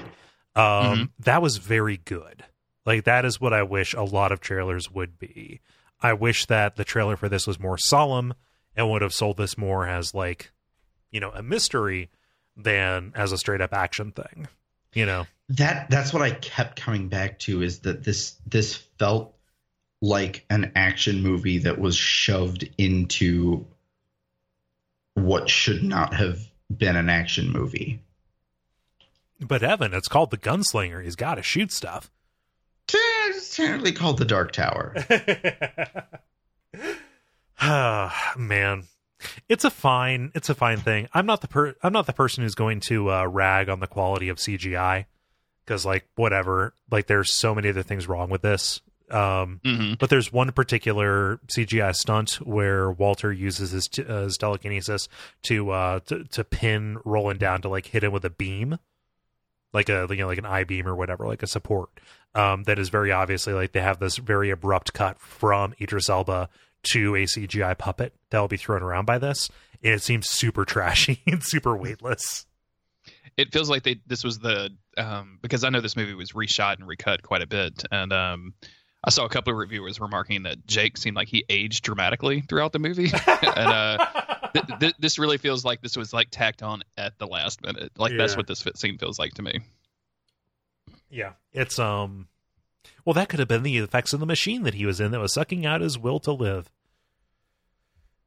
Sure. Okay. Yeah. no, I'm Let's- not really. let's- let's go I'm with not, it. I, I'm not going it. to be an apologist for that. That's a good observation. I would have to go Cole wins the no prize. oh, jeez. Um, the way that Roland wins the fight is, you know, we've seen that Walter can grab all the bullets out of midair. He can stop them in front of him. Um, and we see Roland attempting to do these bank shots off of the metal around him. Um, and he uses that against Walter uh, to trick him into holding one bullet that he has ricocheted and then bouncing the other bullet off of the wall and then off of the bullet that is being held to hit him in the chest. I don't know why he couldn't have done this before. you know, because there's nothing special that happens to Roland in this time. Like he has the opportunity now to do this. It seems like a very anticlimactic way to have this major character die. Like, yes, it is cool. It speaks to how badass uh, Roland is, you know, bouncing a bullet off of a bullet, off of another surface, fine and cool. Um, I don't know that I like this as like the killing master stroke. Am I wrong? it no I, it, it feels like an extremely slick and cheesy thing to do to one of the most interesting villains that i've ever read about. And that's fine. Like it's it's a 95 minute movie that probably will never get a sequel. And maybe in 15 years we'll get a like a reboot called the tower and get some, some real stuff going. But you know un- until then like th- this is what we got. And like I, I hate to sound so checked out. Like if, if the listeners are out there thinking like, wow, Jeremy feels like he just hates this movie. I, I, don't necessarily like hate it so badly as I just there's not even enough in it to hate. It just all feels hollow. And this is like the the supreme example of that of this like weird trick shot to kill Walter, who is again one of my favorite villains in literature. Like he's he's a badass. Not I mean not even a badass. Like he's a a really interesting villain in the series, and now we have this. Yeah. So Walter's end in the actual series, you know, we've already spoiled so much about the books. We can we we can address this and make the comparison. It's no more dignified than this. We get a little bit more backstory on him that ends up working out fine, right? Like it, it, it gives a little bit more, but like he is very much like what is it? TV trope says warped or something. Like he dies in order to show that a new villain is incredibly powerful, right? Yeah, it's it's not more dignified, but it's weightier. Yeah. And that's like I I don't feel like Walter's end needs to be especially dignified and there's a part of me that almost feels like it's better if it's not, but it does need to be substantial. Yeah. And this didn't feel like that. No. And it's like not remarked upon. Like he ends up, he falls through the other side of the portal. Roland frees Jake, uh, and they, you know, embrace. The threat to the tower is over. No uh, attention is paid to the inhabitants, those children of the Devar-Tois. you know, in the middle of Thunderclap, one presumes, or as they call it, the Northern Wasteland, um, which is to- not the not the case, guys. Come on. Um, Oh, and we get into the falling action. New York is in disarray after this uh, horrible catastrophe that is echoed throughout the world. We get the moments of Roland getting a hot dog uh, from a cart. Uh, Jeremy, you were angry about this before. Uh, not necessarily angry, just you know, uh, it, like they couldn't get a Pepsi sponsorship. well, he's drinking from a red can. Like they're throwing shade at Pepsi. Come on, man. I, I mean, like it, again, it doesn't matter. It's just it's just a, a they just pull this kind of from the books, and it Yeah. like as a as a wrap up to this like weird ninety minute thing that I just watched that vaguely related to one of my favorite book series of all times. yeah. It just seemed like a weird. I don't know. Like, I mean, Yeah. at this point, I wouldn't, I wouldn't have been surprised if Agent Coulson didn't show up and recruit Roland into the Avengers. Like, I was just, I was just up for anything at this Yeah. point. Like, I was like, okay, what's gonna happen next? Like. I- and it's, it's fine for what it is. Like, Jake's parents are dead. He doesn't really have anything else to do besides go wander with the weirdo guy that wants to turn him into something called a gunslinger and help him, you know, protect himself against the shine or something. So let's go. yeah. Now, Dark Tower 2. Let's go. now, now uh, see see you next week, guys. Yeah. N- n- now that their sole villain is dead. yeah. Um. Yeah. And so they decide, let's go back to Midworld. They go through uh, the doors into a restaurant next to a shutter door that is painted with two roses, one big and one small. Dun dun dun. Credits roll. Uh, no post credits. Leave the theater now. Thankfully, my uh, my theater just turned on the lights immediately. Oh, so yeah? nobody. So yeah, because nobody, because a couple of people were trying to sit down, and I, I had looked it up beforehand. Like I had looked it up and knew that there was no post credit sequence. But Oh, yeah, yeah, they just flipped on the lights and were like, "Okay, everybody out. We got to get you guys out of here." we got to cycle this. Yeah. Yeah, if you're not using RunPee, what are you doing with your life? yeah, true. That- I, I don't use that personally, but I, I'm, I'm very aware of it. Yeah. Yeah, yeah. Well, that'll that'll tell you if there's a if, Yeah, if there's a post credit. scene, Yeah. and that is the Dark Tower movie. Um, I, I just w- w- want to get this off now that we're uh now that we're in summary, and I don't want to spend a lot of time on this because it's quite late where we're at. This went oh, like we, we we're officially uh gonna be about twice as long as the movie itself talking about the movie, which is which is fine. I expected it to be a little long. Um, a gunslinger doesn't take the shot unless he knows what it's going to affect, right? Whether it's going to land, what it's going to accomplish, etc., and down the line. You don't waste a shot because the ammo is precious and you have no idea if there's going to be another one behind that, right? You don't know if you're going to hit something that is important to you. This took the shot and missed entirely. And I'm not sure if there's going to be another bullet behind it. And so we're just kind of stuck on the beach here with this substandard movie that has already kind of like faded away. I listen to other podcasts where they talk about movies and general geek stuff. The movie has kind of already become like this dismissive like punchline. I'm sad. I, I'm sad that we missed the opportunity. I wasn't looking forward to this for 10 years, like a lot of people probably were. Um, I was excited about it. I didn't know what to expect. You know, who knew? I went in with an open mind, even when I saw that the initial buzz was was bad. I think the biggest victim of this, you know, isn't any single person who worked on it. I think it is the potential for the rest of the franchise uh, to maybe not get adapted, but to have any kind of like cultural cachet. This movie is always going to exist as it is, right? It is always going to be what they ended up putting out. And that's why you have to be sure what the shot is going to be before you take it. And I feel like they fucked up.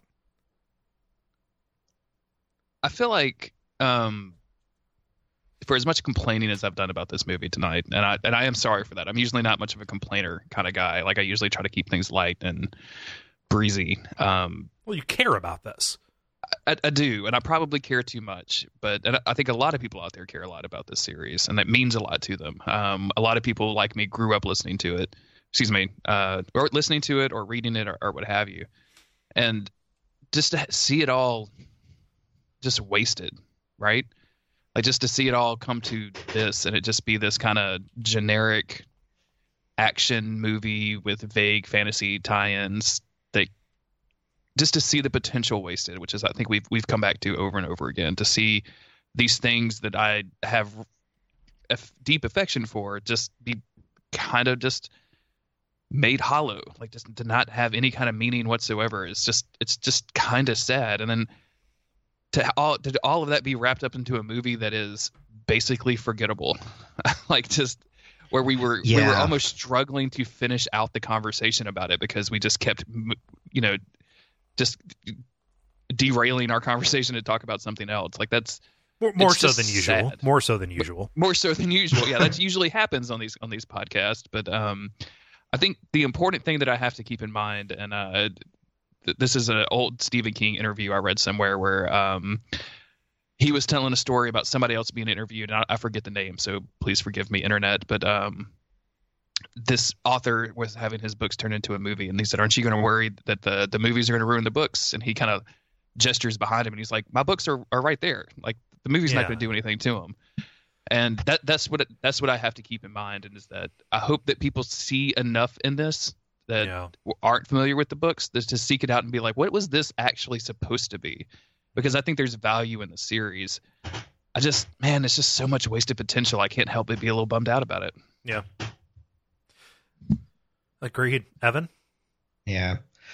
I mean that that kind of covers it. Like I I just I, I keep coming back to the the comparison to Star Trek Into Darkness, where it's just a property that I have so much love and affection for tackling a story that I have so much specific love and affection for and just dropping the ball in senseless ways. Although I do have Senseless to say way I, to put it. I I enjoyed this substantially more than I enjoyed Star Trek Into Darkness. Yeah. That was that was that was an actively bad time. this I I was disappointed but it didn't feel like a waste of life energy to watch it. no. And I like there there's just there's so much about it that could have been so good. And that's I, I, I think that that's kind of where most of my enjoyment of the movie came from is just conjecture on like man they were so close. And there, Yeah. there's so much that they they went for that i wanted to like. And there's so much that they did where i feel like if it had been ron howard doing it it would have worked.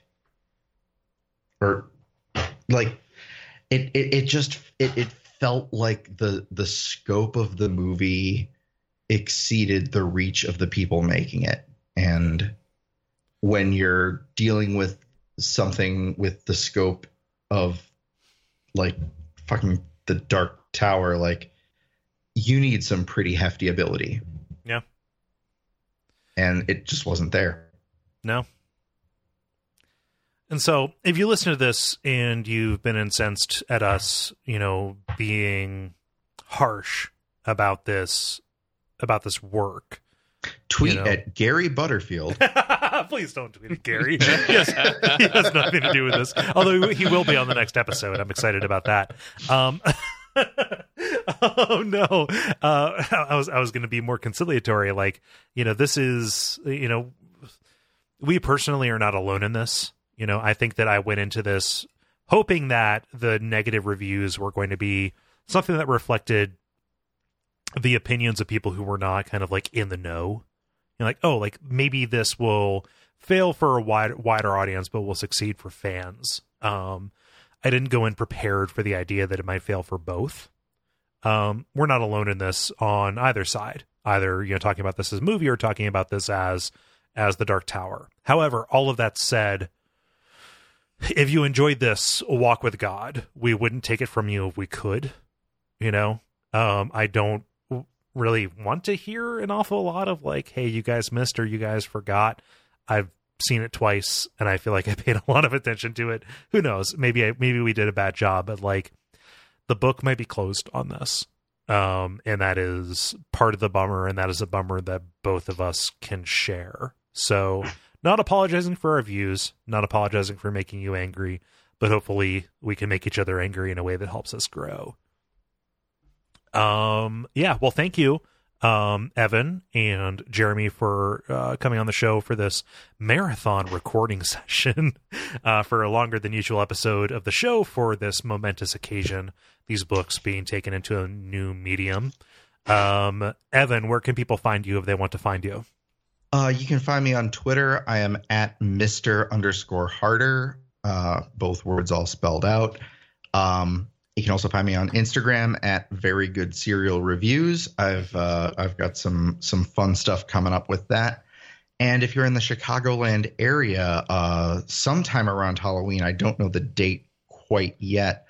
Um, but there's going to be a Halloween show at the Beat Kitchen, and I will be performing a set as uh, Sad Paul Stanley as Black Sabbath, Oh, nice. and uh, that shit's gonna be fucking dumb.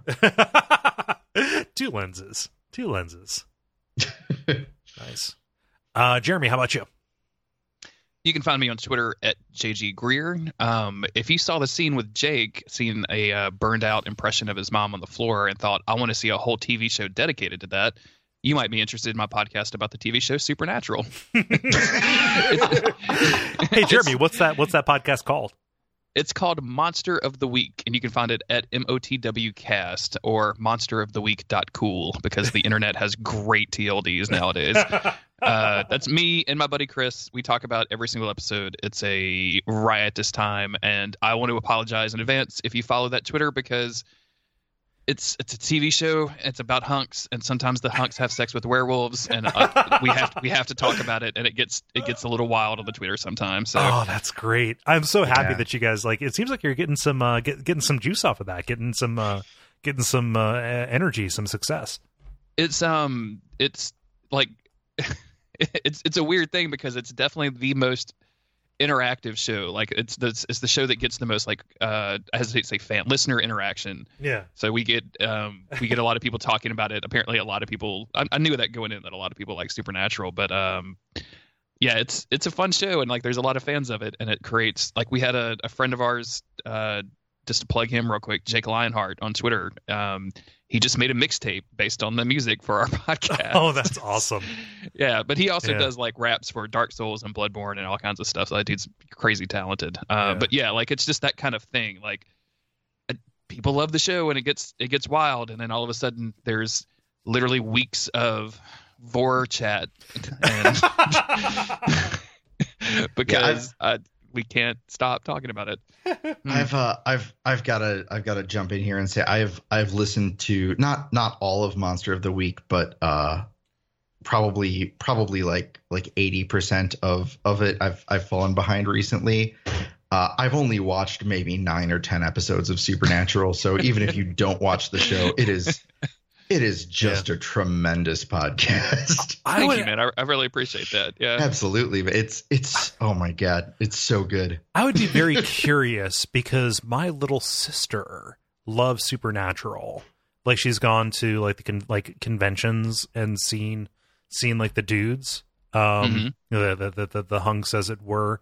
Um, I, I so I'm curious if she listens. I, I know she listens to some of the stuff that I do, which in, it's impossible for me not to see her as like this three year old little girl that's super weird, even though she's going to college or whatever. Mhm. I'd be curious if she listens to your show. Um, we did a uh, our Facebook demographics are pretty hilarious. It's mostly 13 to 18 year old girls. Like, I That- that- that's, that's that's the only place That's that I can see demographics. So like, I don't know like I like I know most of the people on our Twitter because like a lot of them are Duckfeed fans or my like my Twitter friends or whatever. Like I know a lot yeah. of those people, but like our Facebook kind of blew up and it has like almost 2,000 likes, which is insane Oh, that's awesome. n- none of them interact with us at all. So I don't know what they're doing. But like just looking at the demographics, it's like 80% of them are named Caitlin for some reason. I, Oh, so that's if great. Caitlin Ross is listening to the show, maybe I don't know, but uh, yeah, it's it's pretty Oh bizarre. And I, I, I don't know that she would if she would appreciate me sharing her name, but uh, I, I also don't think she's on Facebook. So it's a it's it's a weird show. Like yeah, it's it's weird. That's all I'll Yeah. say. it, he- he- here, here's here's the thing, and I know we're going way long on this. Uh, even at a very young age, she knew that there was a weird side to that fandom, and she was set on avoiding it like the plague. so so I started watching I, like I, I Supernatural came out and I like I watched the first episode right like I've been watching it since the very beginning and uh, it does have that weird fandom. Doing this podcast now, all of a sudden I'm like I'm saying stuff like, okay, I get it, I understand why Destiel is a thing, which is a ship name for two of the main characters of the show, and I'm like, what is wrong with me? How have I gotten here, and how do I get back to just normal Jeremy?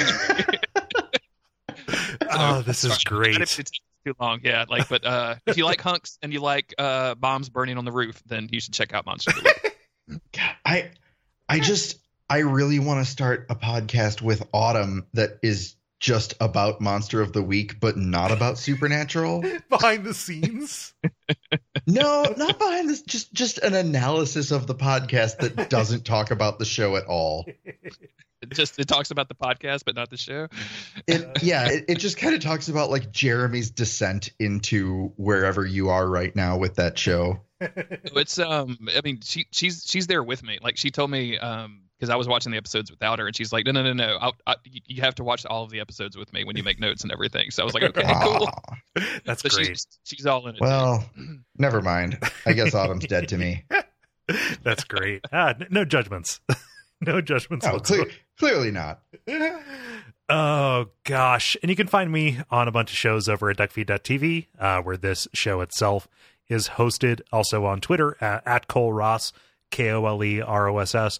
We're going to be back next time in two weeks, uh, talking about The Mist. And then two weeks after that, uh, strangely enough, talking about another Stephen King movie that is related to The Tower. Who knows how well it'll be connected? Talking about the It movie, uh, which I don't know. That trailer is pretty baller. It looks really good. Um, at least to me. Who knows? Yeah, no, I'm I am I am apprehensive. Like. I, I want it to be good. It looks really good. I d- don't trust it. it's uh, yeah. After after after this, who can who can trust? Yeah. Yeah. Is anybody gonna um hang up on this podcast and watch uh, Mr. Mercedes because that's premiering tonight? What? That's weird. Yeah, there's like there's a TV show called Mr. Mercedes that's coming out Is- tonight that's based on that Okay. like the Stephen King thing. So Huh. That is that, that that is a Stephen King book I've never read. Yeah, same. It's good. Like the, the trilogy is actually really really good. Like it's it's it's a weird. I don't know why I keep talking. It's so late. I'm sorry. let's uh let, let, let, let's cut it off. Um Yeah. so uh thank you so much for listening, uh, especially for this extra long episode. Uh, Uh, and- pa- pa- Patreon. Uh, check out Duckfeed on Patreon. oh There's yeah, thank you. Uh, Yeah, really, really great stuff going on over there. There's uh, there's some shows that I love a great deal that I would love to keep happening that only can happen, including this one, Uh-huh. uh, because of uh, Heart people supporting the network on Patreon. Yeah, Heartbeat City. That we we put out the uh the the, the pilot for that. That was a lot of fun to God, do. Heartbeat City's so good. so good. I felt uh, I felt very unqualified to be on that, but uh, but it was uh, it was a lot of fun to talk serious. Yeah. It's a very straight laced show. Yeah. No, Heart, Heartbeat City's great. Uh, Days of Future Cast, Monster in My Podcast. This one is fun. Um, I'm I'm a huge REM fan, so File Underwater, I fucking mainline that shit. Uh, They're good Just podcasts, if- Brent. if if you're in if if you're into any of this, uh, go to go to Patreon, check it out. It's it good good content, good people. It's th- there are worse places to send your money. Well, thank you, thank you, and yeah.